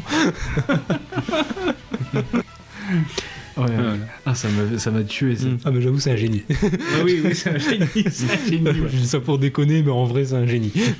Oui, c'est un génie. Ouais, donc euh, cette scène du four, et elle fait peur. Parce que là, tu te dis, non. Et, et tu, et tu sens plus, la fin approche, et plus tu te dis, ils sont capables. Ils sont capables parce que c'est la fin du film. Mm. On a la fin du film. Donc c'est ça qui est, qui est fort aussi. Parce qu'il joue aussi sur la durée. Tu sais que dans ta tête, tu sens que tu à la fin du film. Et tu te dis, ça serait terrible. Mais en même temps, ça serait tellement euh, osé de la part de Pixar. Et, et c'est vrai que ça serait terrible. C'est pas Disney. Enfin, si les gens vont dire, ouais, mais si, c'est Disney, Pixar. Mais non, Toy Story, c'est Pixar. C'est l'essence de Pixar. Donc ils sont capables. Ils sont, sont capables parce que justement, ils ont un public euh, bah, qui a grandi, qui est capable d'accepter. Et non, en fait, on a une, fin tout en douceur qui est remplie de. Mélancolie, c'est c'est c'est une leçon leçon de vie pour des personnes qui ont le même âge qu'Andy, quoi, encore. Mm. Même pour les plus grands, parce qu'ils se rappellent. euh, et non, là, je peux pas m'empêcher de pleurer, mais à chaudes larmes, là, c'est toutes les larmes de mon corps. Puis en plus, Toy Story, c'est ça, c'est c'est l'enfance, quoi. C'est notre enfance, c'est notre jeunesse. Et c'est pour ça, Toy Story, c'est déjà d'une, c'est beau. Mm. On va pas, il y a pas que l'aspect subjectif, émotionnel. C'est aussi très beau Toy Story. Bon, après le 4, qu'est-ce que j'en ai pensé? Il est bien. Il parle à, un à son public encore, mais d'avant, parce que c'est très mature. Que ça soit en termes de blagues, en termes de messages, c'est très mature. Et de ce fait, c'est ça qui est, fascinant et qui est intéressant à, observer quand tu es dans une salle de cinéma, c'est que les jeunes sont laissés sur le côté. Les nouveaux arrivants, le, jeune public est laissé sur le côté parce que le nombre de blagues qui passent pas. D'ailleurs, on a, enfin, je veux juste, euh, j'ai vu que c'est court, euh, mon avis sur Toy Story 3, je vais juste euh, poser une réflexion. C'est en avant, en fait, ça marque un problème dans le système, dans le nouveau système de Pixar, c'est qu'ils sont arrivés. J'étais pas fan du tout du film, mais ils ont essayé d'un côté de passer des images super matures, vraiment euh, des, des grosses réflexions, euh, pas d'adultes, mais de jeunes adultes et d'adultes. Et là, les enfants étaient laissés sur le côté et comprenaient pas. Et d'un autre côté, ils, ils balançaient des grosses blagues pour les enfants, mais vraiment des, des blagues enfantines. Et donc, euh, il n'y avait pas d'équilibre. Alors que Pixar avant, il y avait un équilibre entre, euh, c'était aussi bien pour les grands que pour les petits. Là maintenant, ils savent plus trop à qui parler. Mm. Toy Story 4, ça parlait au- trop aux, aux grands. Et là, le problème, c'est que en, en avant, bah, c'était les deux. Eux, ils savaient pas sur quel pied danser. Donc euh, là, on attend euh, Sol. Oui. Mais euh, je trouve que voilà, Toy Story 3, ça marque la fin d'un- d'une ère euh, chez Pixar. Et puis plus tard, ça sera Toy Story, le- ça sera le film que tu montreras à tes enfants Mm. en disant bah voilà, c'est la jeunesse bah, de tes parents et peut-être on va voir si la magie opère toujours plus tard. Quelque chose de, de générationnel, mais on va voir si ça perdure quoi. Parce que bon, ça n'a pas vieilli. Enfin, ça, ça va pas vieillir, je pense. Bah, après on sait pas, mais ça risque pas de vieillir de sitôt. Mm. Donc, euh, donc voilà, non, c'est pour ça que c'est intéressant. Puis euh, Moi là où je le trouve très fort Toy Story 3 c'est que déjà moi j'ai un, regard différent du tien c'est que contrairement à la plupart des gens de ma génération moi je les ai pas vus enfants je les ai découverts adultes Bah, le premier je l'avais vu en étant gosse mais Toy Story 2 3 moi je les ai découverts j'étais déjà adulte hein. Fait- je devais avoir peut-être 19 20 ans quand je les ai vus Ah ouais. Ça tu disais que ça jouait à fond sur la nostalgie mais pas que parce que même moi qui du coup ai pas grandi avec Toy Story je peux te dire que le 3 il m'a fait chialer à mort aussi hein. mais t'as grandi avec des jouets. oui mais oui Bah, c'est pour ça que je dis la nostalgie, c'est pas forcément. Bah, tu t'identifies tout de suite à Andy. Donc, du coup, t'as la nostalgie de euh, Ah, bah, j'ai des jouets, je m'amuse ouais. avec, et puis à la fin, ouais je t'as croyais cette transmission. Je croyais que tu parlais de la nostalgie du fait que. Mais ouais, dans les passe, deux. euh, Dans les deux cas, tu vois, dans les deux cas, ça marche. Ok, mais ouais, parce que moi, du coup, je, je les ai découverts euh, adultes et ça m'a Mm. pas empêché de quand Mm. même m'y retrouver et être hyper ému. euh. Et ben, justement, euh, Gravelax est là. Et toi, Gravelax, est-ce que t'as vu Toy Story 3 Et est-ce que t'as eu autant d'émotions euh, comme nous? Ah non, je vais être euh, tout à fait franc, non, j'ai vu que le premier. Euh, et encore, c'est pour le boulot, parce que c'était dans le cadre d'un très beau cours sur les FTN, les firmes transnationales, et j'avais pris l'exemple de Disney. Et comme quoi, ça a changé le, le tournant de Toy Story 1, alors que le paysage de Disney était moribond dans les années 90. euh, voilà. Mais non, non, j'ai pas pu m'y atteler, mais il va falloir que je le fasse. Ah, C'est une, ouais, une lacune, on peut pas tout voir, mais c'est vrai que. C'est vrai Ah que- bah j'avais déjà, j'avais déjà 60 ans quand c'est sorti. Non, c'est vrai que ça m'impressionne d'entendre Gravelax dire qu'il a pas vu un film. C'est la première fois que j'entends ça, ça me, ça me touche. Ouais, mais quand c'est Toy Story, c'est honteux. Ah oui, non, Non, je fait. rigole. je rigole. Ah oui, c'est tellement rare. Ouais, non. Oui, t'as le droit. Ah non, c'est vrai que comme c'est venu tard, hein, c'est vrai que. Mais bon, Bon, de toute façon, je vais choper le coffret euh, à Nose. là, Il y a le- il y a l'intégrale en Blu-ray. Non, puis là, euh, Pixar, en plus, euh, ils, sont en train de changer l'équipe. Ils passent le flambeau aux jeunes. Le problème, c'est que euh, Sol, ça va devenir, c'est le dernier film d'un des- d'un des Mm. cadors, d'un des pères de, de- de Pixar. Et en avant, par exemple, c'était euh, des jeunes. Toy Story 4, c'était un jeune, pas des jeunes. Quand je dis des jeunes, c'est euh, bah, les nouveaux arrivants. quoi. Mhm. Donc euh, ça fait un peu peur. Et c'est pour ça que j'attends beaucoup de sol et en même temps on va voir ce qui se donne après. Parce que après Toy Story 3, qu'est-ce qu'on a eu? On a eu Cars 2 je crois. On a eu Cars 2, on a eu que des suites. Mhm. Et Monstre Academy en plus. Et ça c'est les jeunes, c'est la jeunesse qui est arrivée. Donc euh, ça fait peur quoi, ça fait peur parce que tu te dis merde, c'est Pixar. Pixar c'est, enfin moi c'est c'est mon enfance quoi. Ouais, moi, c'est tout. C'est à c'est con. C'est Oui. c'était dans le placard là et il y avait soit l'intégrale de Toy Story en Blu-ray, soit euh, Tuning Mania. Et voilà ma passion du tuning. en, en 20 DVD. Coffret de l'enfer. Ah, ça fait une bonne transition. Euh, T'as fini avec euh, Toy Story Oui, oui, oui, voilà. Ah, voilà, bonne transition pour me. euh, transition. ma, ma place suivante, il parle d'enfer. Bon, bah, on va retourner vers le cinéma d'horreur là. Alors là, euh, ça y est. c'est ma deuxième tricherie de ce top. hein. Au total, il y en a trois. J'avais triché pour la première place où j'avais mis deux films. Ça va. Voilà, c'est ma, c'est ma deuxième tricherie.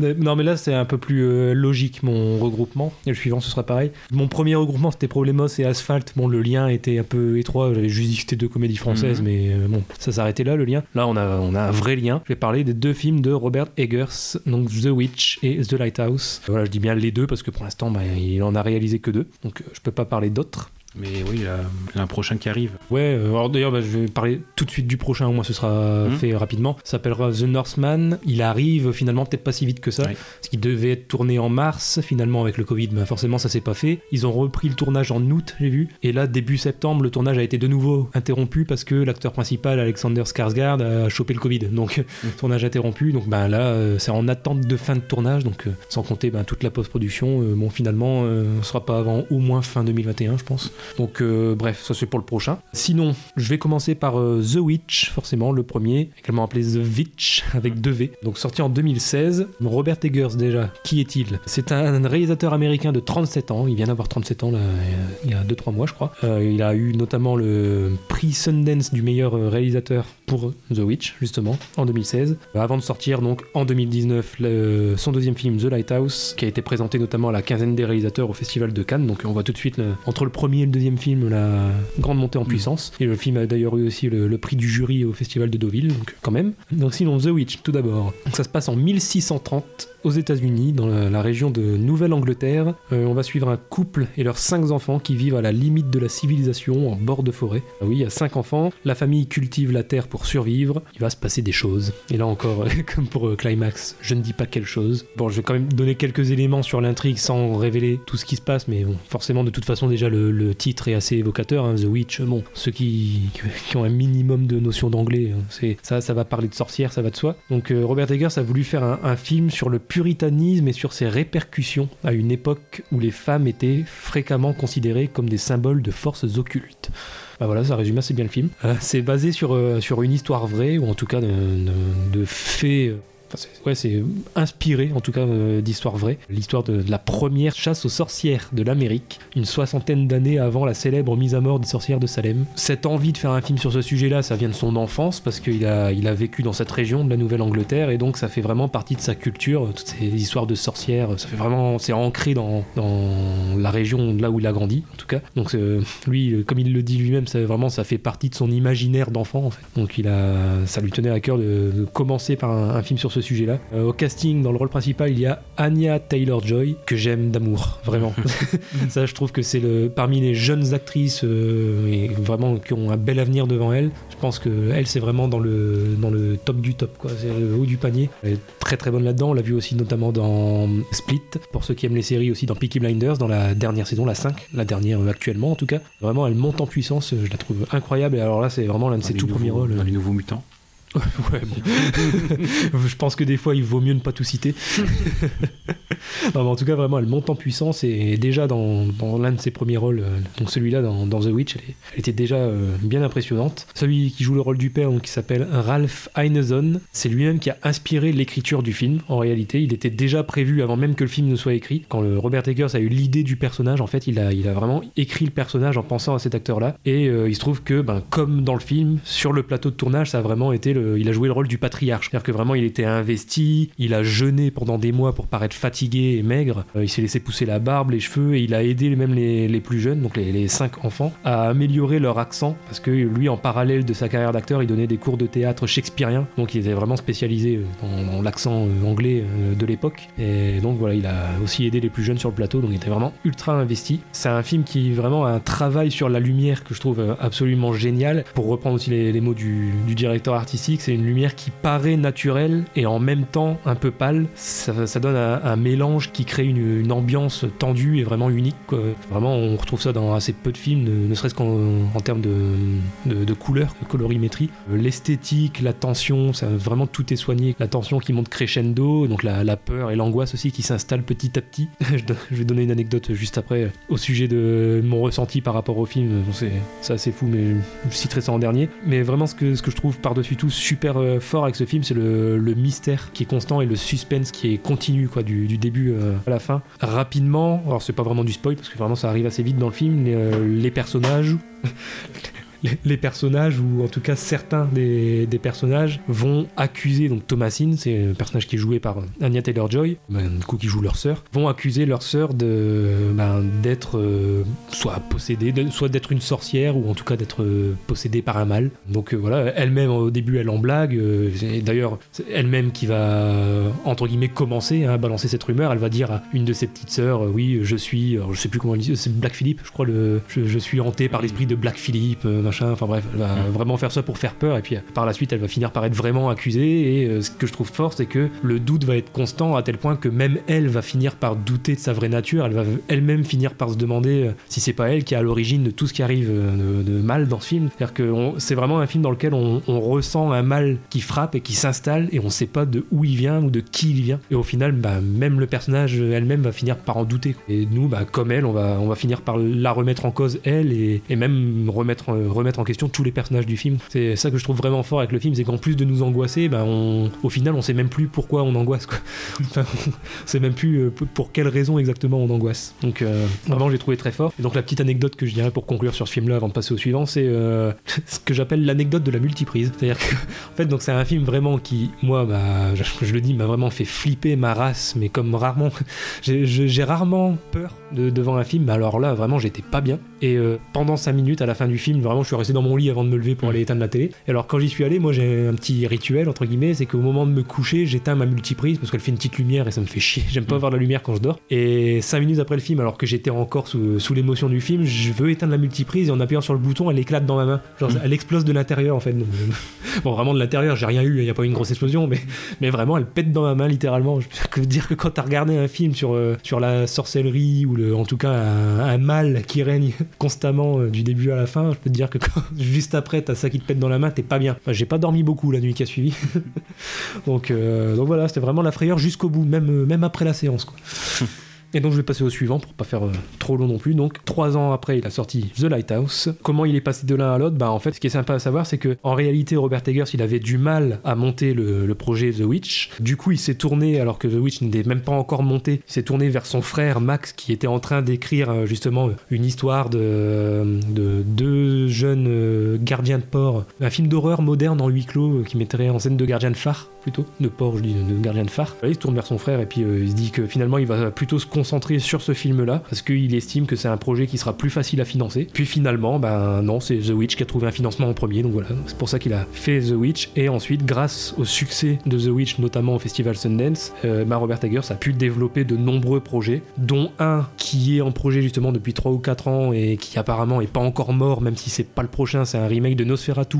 Euh, donc euh, Mm. quand même, ouais, donc euh, moi je me dis pourquoi pas, mais bon, ça on verra par la suite. Mais ouais, ça fait 3 ou 4 ans que c'est en projet, finalement ça semblait être annulé, puis en fait euh, récemment, alors qu'il se penche sur euh, The Northman dont je parlais tout à l'heure, bah, il a dit que non, en fait le projet est pas annulé, c'est juste que ça attendra encore un peu, mais il est, il est toujours dessus, donc on verra, pourquoi pas. Est-ce que ce serait pas un réalisateur prometteur euh, de l'horreur avec euh, Mike Flanagan? Ah mais si, totalement, entre lui, Les Mike deux, Flanagan ouais, ouais. et euh, Harry Astor, je pense aussi. Oui, Harry Astor. Et d'ailleurs, je, trouve même plus proche de Harry Astor que de Mike Flanagan dans le style. Mm. Mais euh, oui, oui, c'est vraiment c'est la, la nouvelle génération d'horreur euh, très prometteuse. Mais en tout cas, voilà, malgré le, le projet Nosferatu, il s'est tourné vers euh, The Lighthouse en priorité. Il voulait quand même euh, à tout prix le faire. Du coup, qu'est-ce que c'est The Lighthouse? Et ben, on se tourne cette fois-ci euh, un petit peu plus tard que The Witch, à savoir la fin du 19e siècle, mais toujours au même, même endroit, donc en Nouvelle-Angleterre. On suit donc deux gardiens de phare, l'un expérimenté, joué par Willem Dafoe, l'autre nouveau novice, on va dire, interprété par Robert Pattinson, qui viennent relever l'équipe précédente sur un îlot totalement isolé, donc au large de la Nouvelle-Angleterre. J'ai bien marqué en majuscule sur mon pitch ne rien dire de plus, surtout, c'est très important. Particularité c'est que c'est un film en noir et blanc et au format variable. Ça passe vraiment du, du carré, à de l'image carrée à l'image rectangle. Donc voilà, du 1.33 dont on parlait pour Ghost Story. Même pas, le, c'est du 1.19. 1.19, c'est encore, encore, autre chose. C'est ce que faisait Fritz Lang dans, dans du muet. Exactement. Donc ouais, encore plus étriqué que, que Ghost Story. D'une scène à l'autre, le format peut varier. Parfois même au sein d'une même scène, des fois le, format peut varier un peu. Donc une image qui peut s'élargir ou, ou, au contraire euh, rétrécir un peu. Là encore, c'est inspiré d'une histoire vraie, mais bon, comme je disais, ne rien dire de plus. Je vais pas parler de l'histoire vraie, mais en tout cas, voilà, pour ceux qui auraient vu le film et qui ne connaîtraient pas cette anecdote, voilà, c'est très fortement inspiré d'une histoire vraie. Alors il paraît que plus on avance dans le film et plus ça s'éloigne de la réalité, mais euh, bon en tout cas, quand même, le postulat de départ, euh, ça s'est vraiment déroulé. Robert Eggers, faut savoir que c'est un, ancien chef décorateur de théâtre, ce qui explique certainement son talent d'esthète. Euh, donc, euh, les inspirations visuelles pour ce film, notamment, c'est des, visites de vieux phares, des photos de la vie des marins des années 1890, donc vraiment des photos d'époque, des peintres, etc. Enfin, vraiment, il y a énormément de, références et de différents formats. Le décor du film, comme pour Dog Pound, a été entièrement construit pour le film, y compris le phare. Très, très important dans ce film, vraiment ce qui je pense est, au cœur des, qualités du film, c'est le, jeu des acteurs. Que ce soit Willem Dafoe ou Robert Pattinson, les deux sont vraiment, euh, vraiment des prestations euh, hors du commun. Alors Willem Dafoe, on a un peu plus l'habitude. Robert Pattinson, lui, pour le coup, il est vraiment à contre-emploi. Là encore, c'est vraiment les premiers choix de Robert Eggers. Il a été ravi de travailler avec ces deux acteurs. C'était vraiment les deux qu'il avait en tête. Euh, puis là encore, quand son frère a écrit le scénario, vraiment, ils étaient d'accord. Ils sont imaginés tout de suite ces deux acteurs dans ces rôles-là. Et donc, en ce qui concerne, par exemple, Robert Pattinson, là encore, je vais reprendre les, les propos de, Robert Eggers lui-même, parce que je trouve qu'il a, il a parfaitement décrit en fait ce que je pensais de la prestation de Robert Pattinson. Alors attention, ça donne quand même un petit indice sur l'histoire, donc pour ceux qui n'auraient pas vu le film et qui veulent vraiment rien en savoir, peut-être, euh, allez, euh, dans, dans 3-4 minutes, euh, revenez ou bouchez-vous les oreilles. Bon, c'est pas un énorme spoil, mais ça en dévoile un tout petit peu quand même. Faut savoir que les deux acteurs, en fait, ils ont appris le, dialecte des, des, personnages, parce que c'est du coup une langue un peu plus ancienne, forcément, ça se passe à la fin du, du 19e siècle. Alors pour Willem Defoe, ça a pas trop posé de problème, en plus il a l'habitude de faire ce genre de choses, il, est, a été à l'aise tout de suite parce qu'en plus il est habitué à ce genre de rôle et en plus il a fait du théâtre. Et Robert Eggers, il dit par contre pour Robert Pattinson, ça a été quand même un tout petit peu différent, même totalement. Et donc là, il dit, je cite, Comme son personnage, il n'est pas à l'aise dans son environnement, cette tension a, a, aidé Rob à créer son jeu si intense, cette transformation qu'on voit à l'écran. C'était incroyable de le voir atteindre des abîmes de tourments pour finalement exploser de rage. Ben, je trouve que la prestation elle est parfaitement résumée avec, cette citation. Ce côté où euh, Eggers avait voulu faire des répétitions, mhm. à moins avant le, tournage, et autant William Defoe, il n'y a pas de souci, il aime répéter, il n'y a pas de problème. Autant Pattinson, il aime tout donner euh, sur le plateau, et ça le gênait justement de euh, faire semblant ou de ne pas se laisser surprendre sur le, ce qu'il y sur le plateau. Par contre, il a été surpris, c'est par le, les conditions météo qui, par contre, c'était vrai, là, les, assez extrêmes, donc les températures glaciales, l'eau froide, les vents intenses, la neige, la pluie, les tempête et même euh, à un moment donné où euh, Pattinson voulait jouer, mais non, enfin pas aujourd'hui. Euh, et là, c'est déchaîné, donc il risquait de le perdre.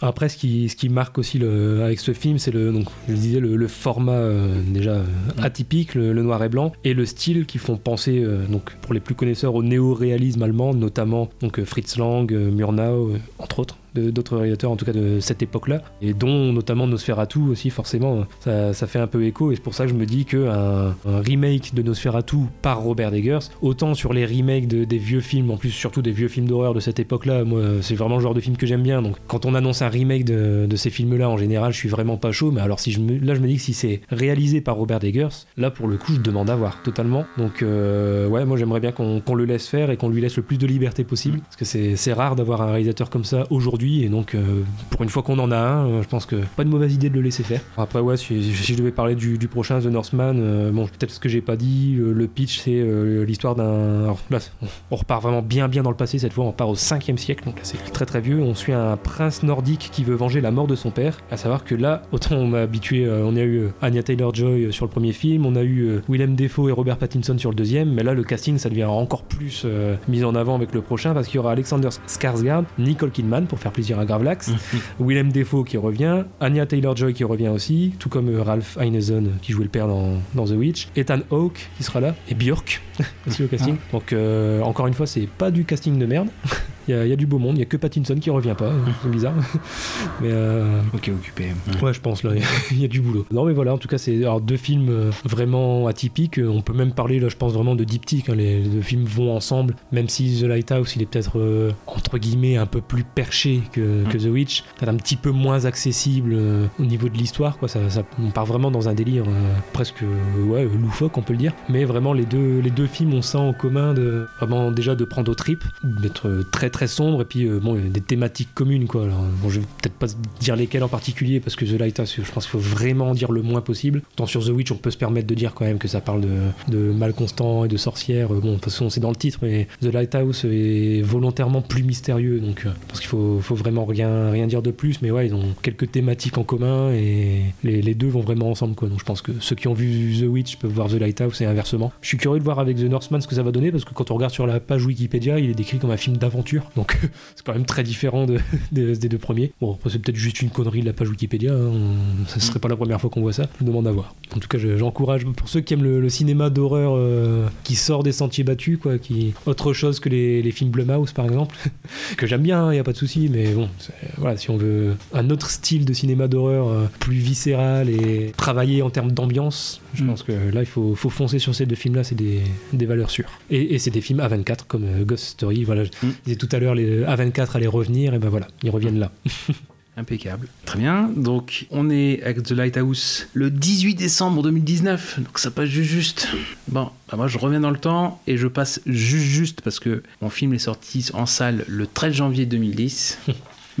à savoir donc Mr. Nobody de Jaco Vandermal, donc de 2010, on va dire ça comme ça pour, pour des questions euh, administratives. Et euh, bah, c'est pas plus mal parce que comme c'est un film ju- juste, des fois bah, il passe sous les radars parce qu'on dit ah bah non, est-ce qu'on le compte euh, en 2000, en, en 2010, voilà. À savoir que là ça a été par contre un, un bide. Pourtant il y avait un gros budget, hein, donc un film à la fois euh, franco, belgo, britannico-canadien. Bon, voilà, qui avait 33 millions de budget. euh, pour Jaco Van c'était un de ses plus gros budgets, euh, mais qui a fait en gros euh, 3 millions 5, quoi. Il a fait 10, 10 fois moins que son budget. Bon, à savoir aussi que euh, c'est un peu les films un peu cause perdue. On avait parlé de Sorcerer vite fait, on avait parlé de bah, du goût des merveilles, voilà, qui sont sortis en même temps que les Star Wars, Star Wars 7 et, et le premier de 77. Là, c'est en même temps qu'Avatar. Ouh. Voilà. Ah oui, Donc, non, euh, bon. ouais. Mais bref, dire pourquoi ce, film-là? Donc parce que bah, c'est un film européen pour moi qui a de la gueule, qui est super généreux, euh, 2h20 pour la version euh, version cinéma, et qui raconte quoi? Donc qui raconte en fait en 2092 Nemo Nobody, euh, donc euh, joué par euh, Jared Leto à différents âges, dont, dont celui de 118 ans. Pour ce qui est de 2092, c'est le dernier mortel vivant dans un monde d'immortels. Parce qu'il y a un procédé, la télémérisation, qui rend immortel, voilà. Et donc il est interrogé sur son passé et se retrouve sur les soins du docteur Feldheim, qui veut l'aider à mettre de l'ordre dans ses souvenirs brouillés. Profondément marqué par le divorce de ses parents et par ses vies sentimentales, le vieillard a des trous de mémoire et son témoignage est constitué d'épisodes contradictoires de son enfance, de ses amours et de sa vie conjugale. Et donc il raconte son passé à un journaliste venu l'interroger. Alors je veux dire, j'en dis pas plus parce que, enfin, j'en dis pas plus. Parce que, bah, en fait, euh, c'est aussi au niveau narration, on parlait de Noé pour euh, Climax, là, c'est un gros boulot, et c'est dommage qu'on soit passé à côté de ce film-là, parce que, voilà, par exemple, euh, pour Vandermal, il, a mis 7 ans à écrire le, scénario, donc tous les jours entre 10h et 15h30, parce qu'après, il doit aller chercher ses gamins. Voilà. Et donc, ça faisait aussi 13 ans qu'il n'avait pas sorti de film. Le dernier, c'était en 96, c'était le huitième jour avec Daniel Auteuil et Pascal Duquesne. Et l'idée, voilà, c'est toujours pareil, on joue sur l'effet papillon. Il y a beaucoup de phrases comme ça sur le, destin, sur euh, qu'est-ce qu'on en fait. Et euh, il y a une phrase, par exemple, voilà, c'est tant que tu ne choisis pas, tout est possible. Et c'est aussi un film qui n'est pas linéaire, mais qui est cohérent au final, parce que ça aussi, on peut se dire, bah, c'est un foutage de gueule au niveau de la narration, il nous perd. euh, parce qu'en fait, il y a ce côté-là, c'est que possiblement, il y a, selon ce qu'il choisit, il y a trois couples possibles. Quand il est petit, il a, y a trois petites filles qui sont différentes, et selon les chemins qu'il prend, bah, la vie n'est pas la même. Dire aussi qu'il y a un rôle très poignant de Rhys Ifans, c'était le colloque de Hugh Grant dans Coup de foudre de Notting Hill. C'était aussi le lézard dans Amazing Spider-Man. Et le père de Luna Lovegood. aussi. On a tous une référence avec cet acteur. Voilà. et qui est donc très touchant dans le rôle du père de, de Nemo. Et donc dans les trois couples possibles, il y a donc ce qui donnera plus tard euh, adulte, donc dans le rôle d'Anna, c'est Diane Kruger. Mais au départ, ça pouvait être Eva Green qui était castée. Le rôle de Elise, c'est Sarah Paulet, qui a mis euh, quasiment un terme à sa carrière euh, d'actrice euh, après ce film. On l'a revu dans Splice par exemple. Et puis un dernier couple c'est Jean, qui est interprétée par une actrice asiatique, donc euh, Lindan Pam, voilà. Et l'idée, c'est qu'il y a un tournant dans sa vie, c'est savoir si il reste à un moment donné avec son père ou s'il prend le train avec sa mère, parce qu'il y a une séparation, un événement tragique qui arrive à son père, traumatisant, et le, le couple se sépare, et donc c'est savoir selon ce qu'il fait et euh, est-ce qu'il choisit, euh, voilà, d'un côté ou de l'autre, qu'est-ce qui arrive. Donc là aussi, on a, on a une multitude de destins, à savoir qu'ils s'entrecroisent. C'est pas ah bah tiens, qu'est-ce qui arrive avec son- sa mère? Ah, allez, on regarde. Ah d'accord. Qu'est-ce qui se passe s'il se met avec euh, Elise Hein D'accord. Non, en fait, tout est entremêlé et c'est très bien fait. Donc c'est un peu genre Tenet euh, avant l'heure ou Benjamin Button, qui est d'ailleurs sorti euh, quasiment la même, année. Pour cela, euh, donc euh, Van der Mael, en fait, il était parti d'un de ses courts métrages en 82, qui est disponible sur YouTube. Je mettrai le, le lien. et Pericoloso Sport Jersey, donc une plongée dangereuse.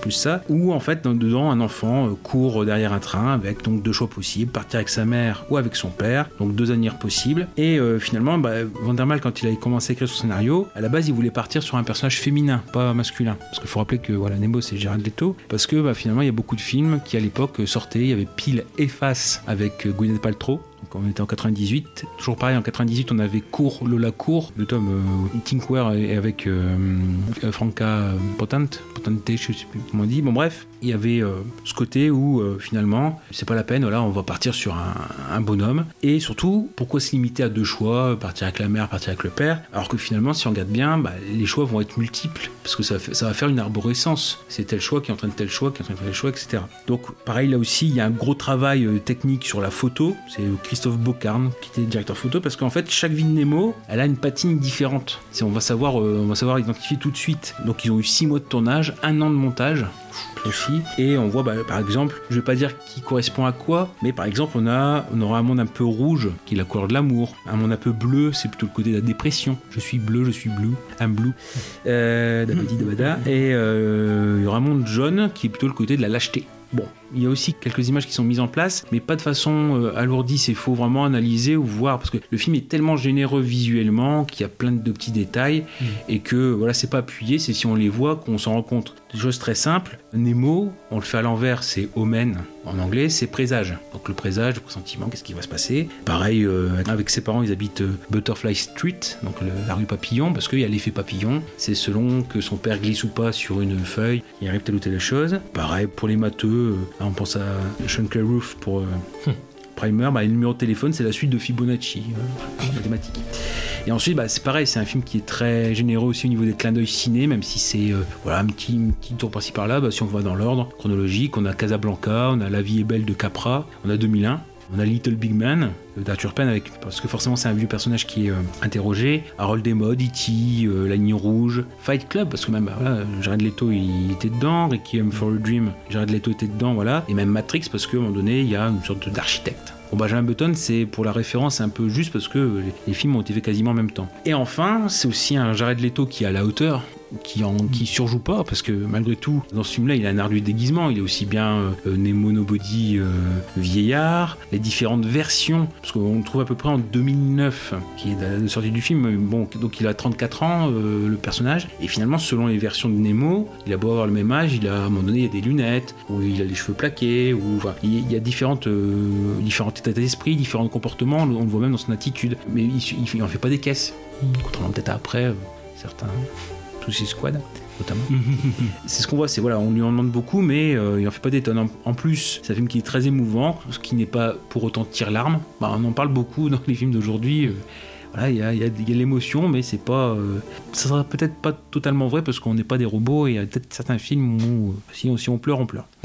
Euh, et donc, un film qui fait réfléchir sur la notion du destin, à quoi se jouent nos existences et qu'est-ce qui en découle pour nos entourages? Bah, c'est un petit peu aussi ce qu'on avait avec euh, Il était temps, mais ça ça en fait pas un pensum lourdeau. C'est-à-dire, euh, on pourra voir ça par exemple euh, dans The Fountain de Darinowski, où c'est très appuyé. Là, bah là, non, pas du tout. C'est très léger et c'est aussi un film assez riche pour être vu plusieurs fois. Après, il y a toujours la question de la durée parce qu'on est quand même à 2h20, 2h24. Qui plus est, il y a une version longue de 15 minutes en plus, mais visiblement, pour avoir lu certains euh, commentaires sur internet, la version courte est quand même plus équilibrée. Les minutes supplémentaires expliquent un peu plus les, les destins possibles, mais bon, on en voit assez dans le film dans la version courte. Et bref, c'est aussi un film avec son propre univers. Bon, pareil, là aussi, il faut accepter d'y rentrer, euh, d'être chamboulé au niveau de la narration, de euh, où on se trouve, etc. Mais euh, c'est pas un film euh, foutage de gueule non plus. Ce que je vous dis, c'est pas il mélange, il mélange pour qu'on comprenne plus rien. Non, au contraire, à la fin, il rebondit sur ses pattes. Et d'ailleurs, bon, voilà, je vais pas dire le twist, mais c'est un twist de narration. Donc, en effet,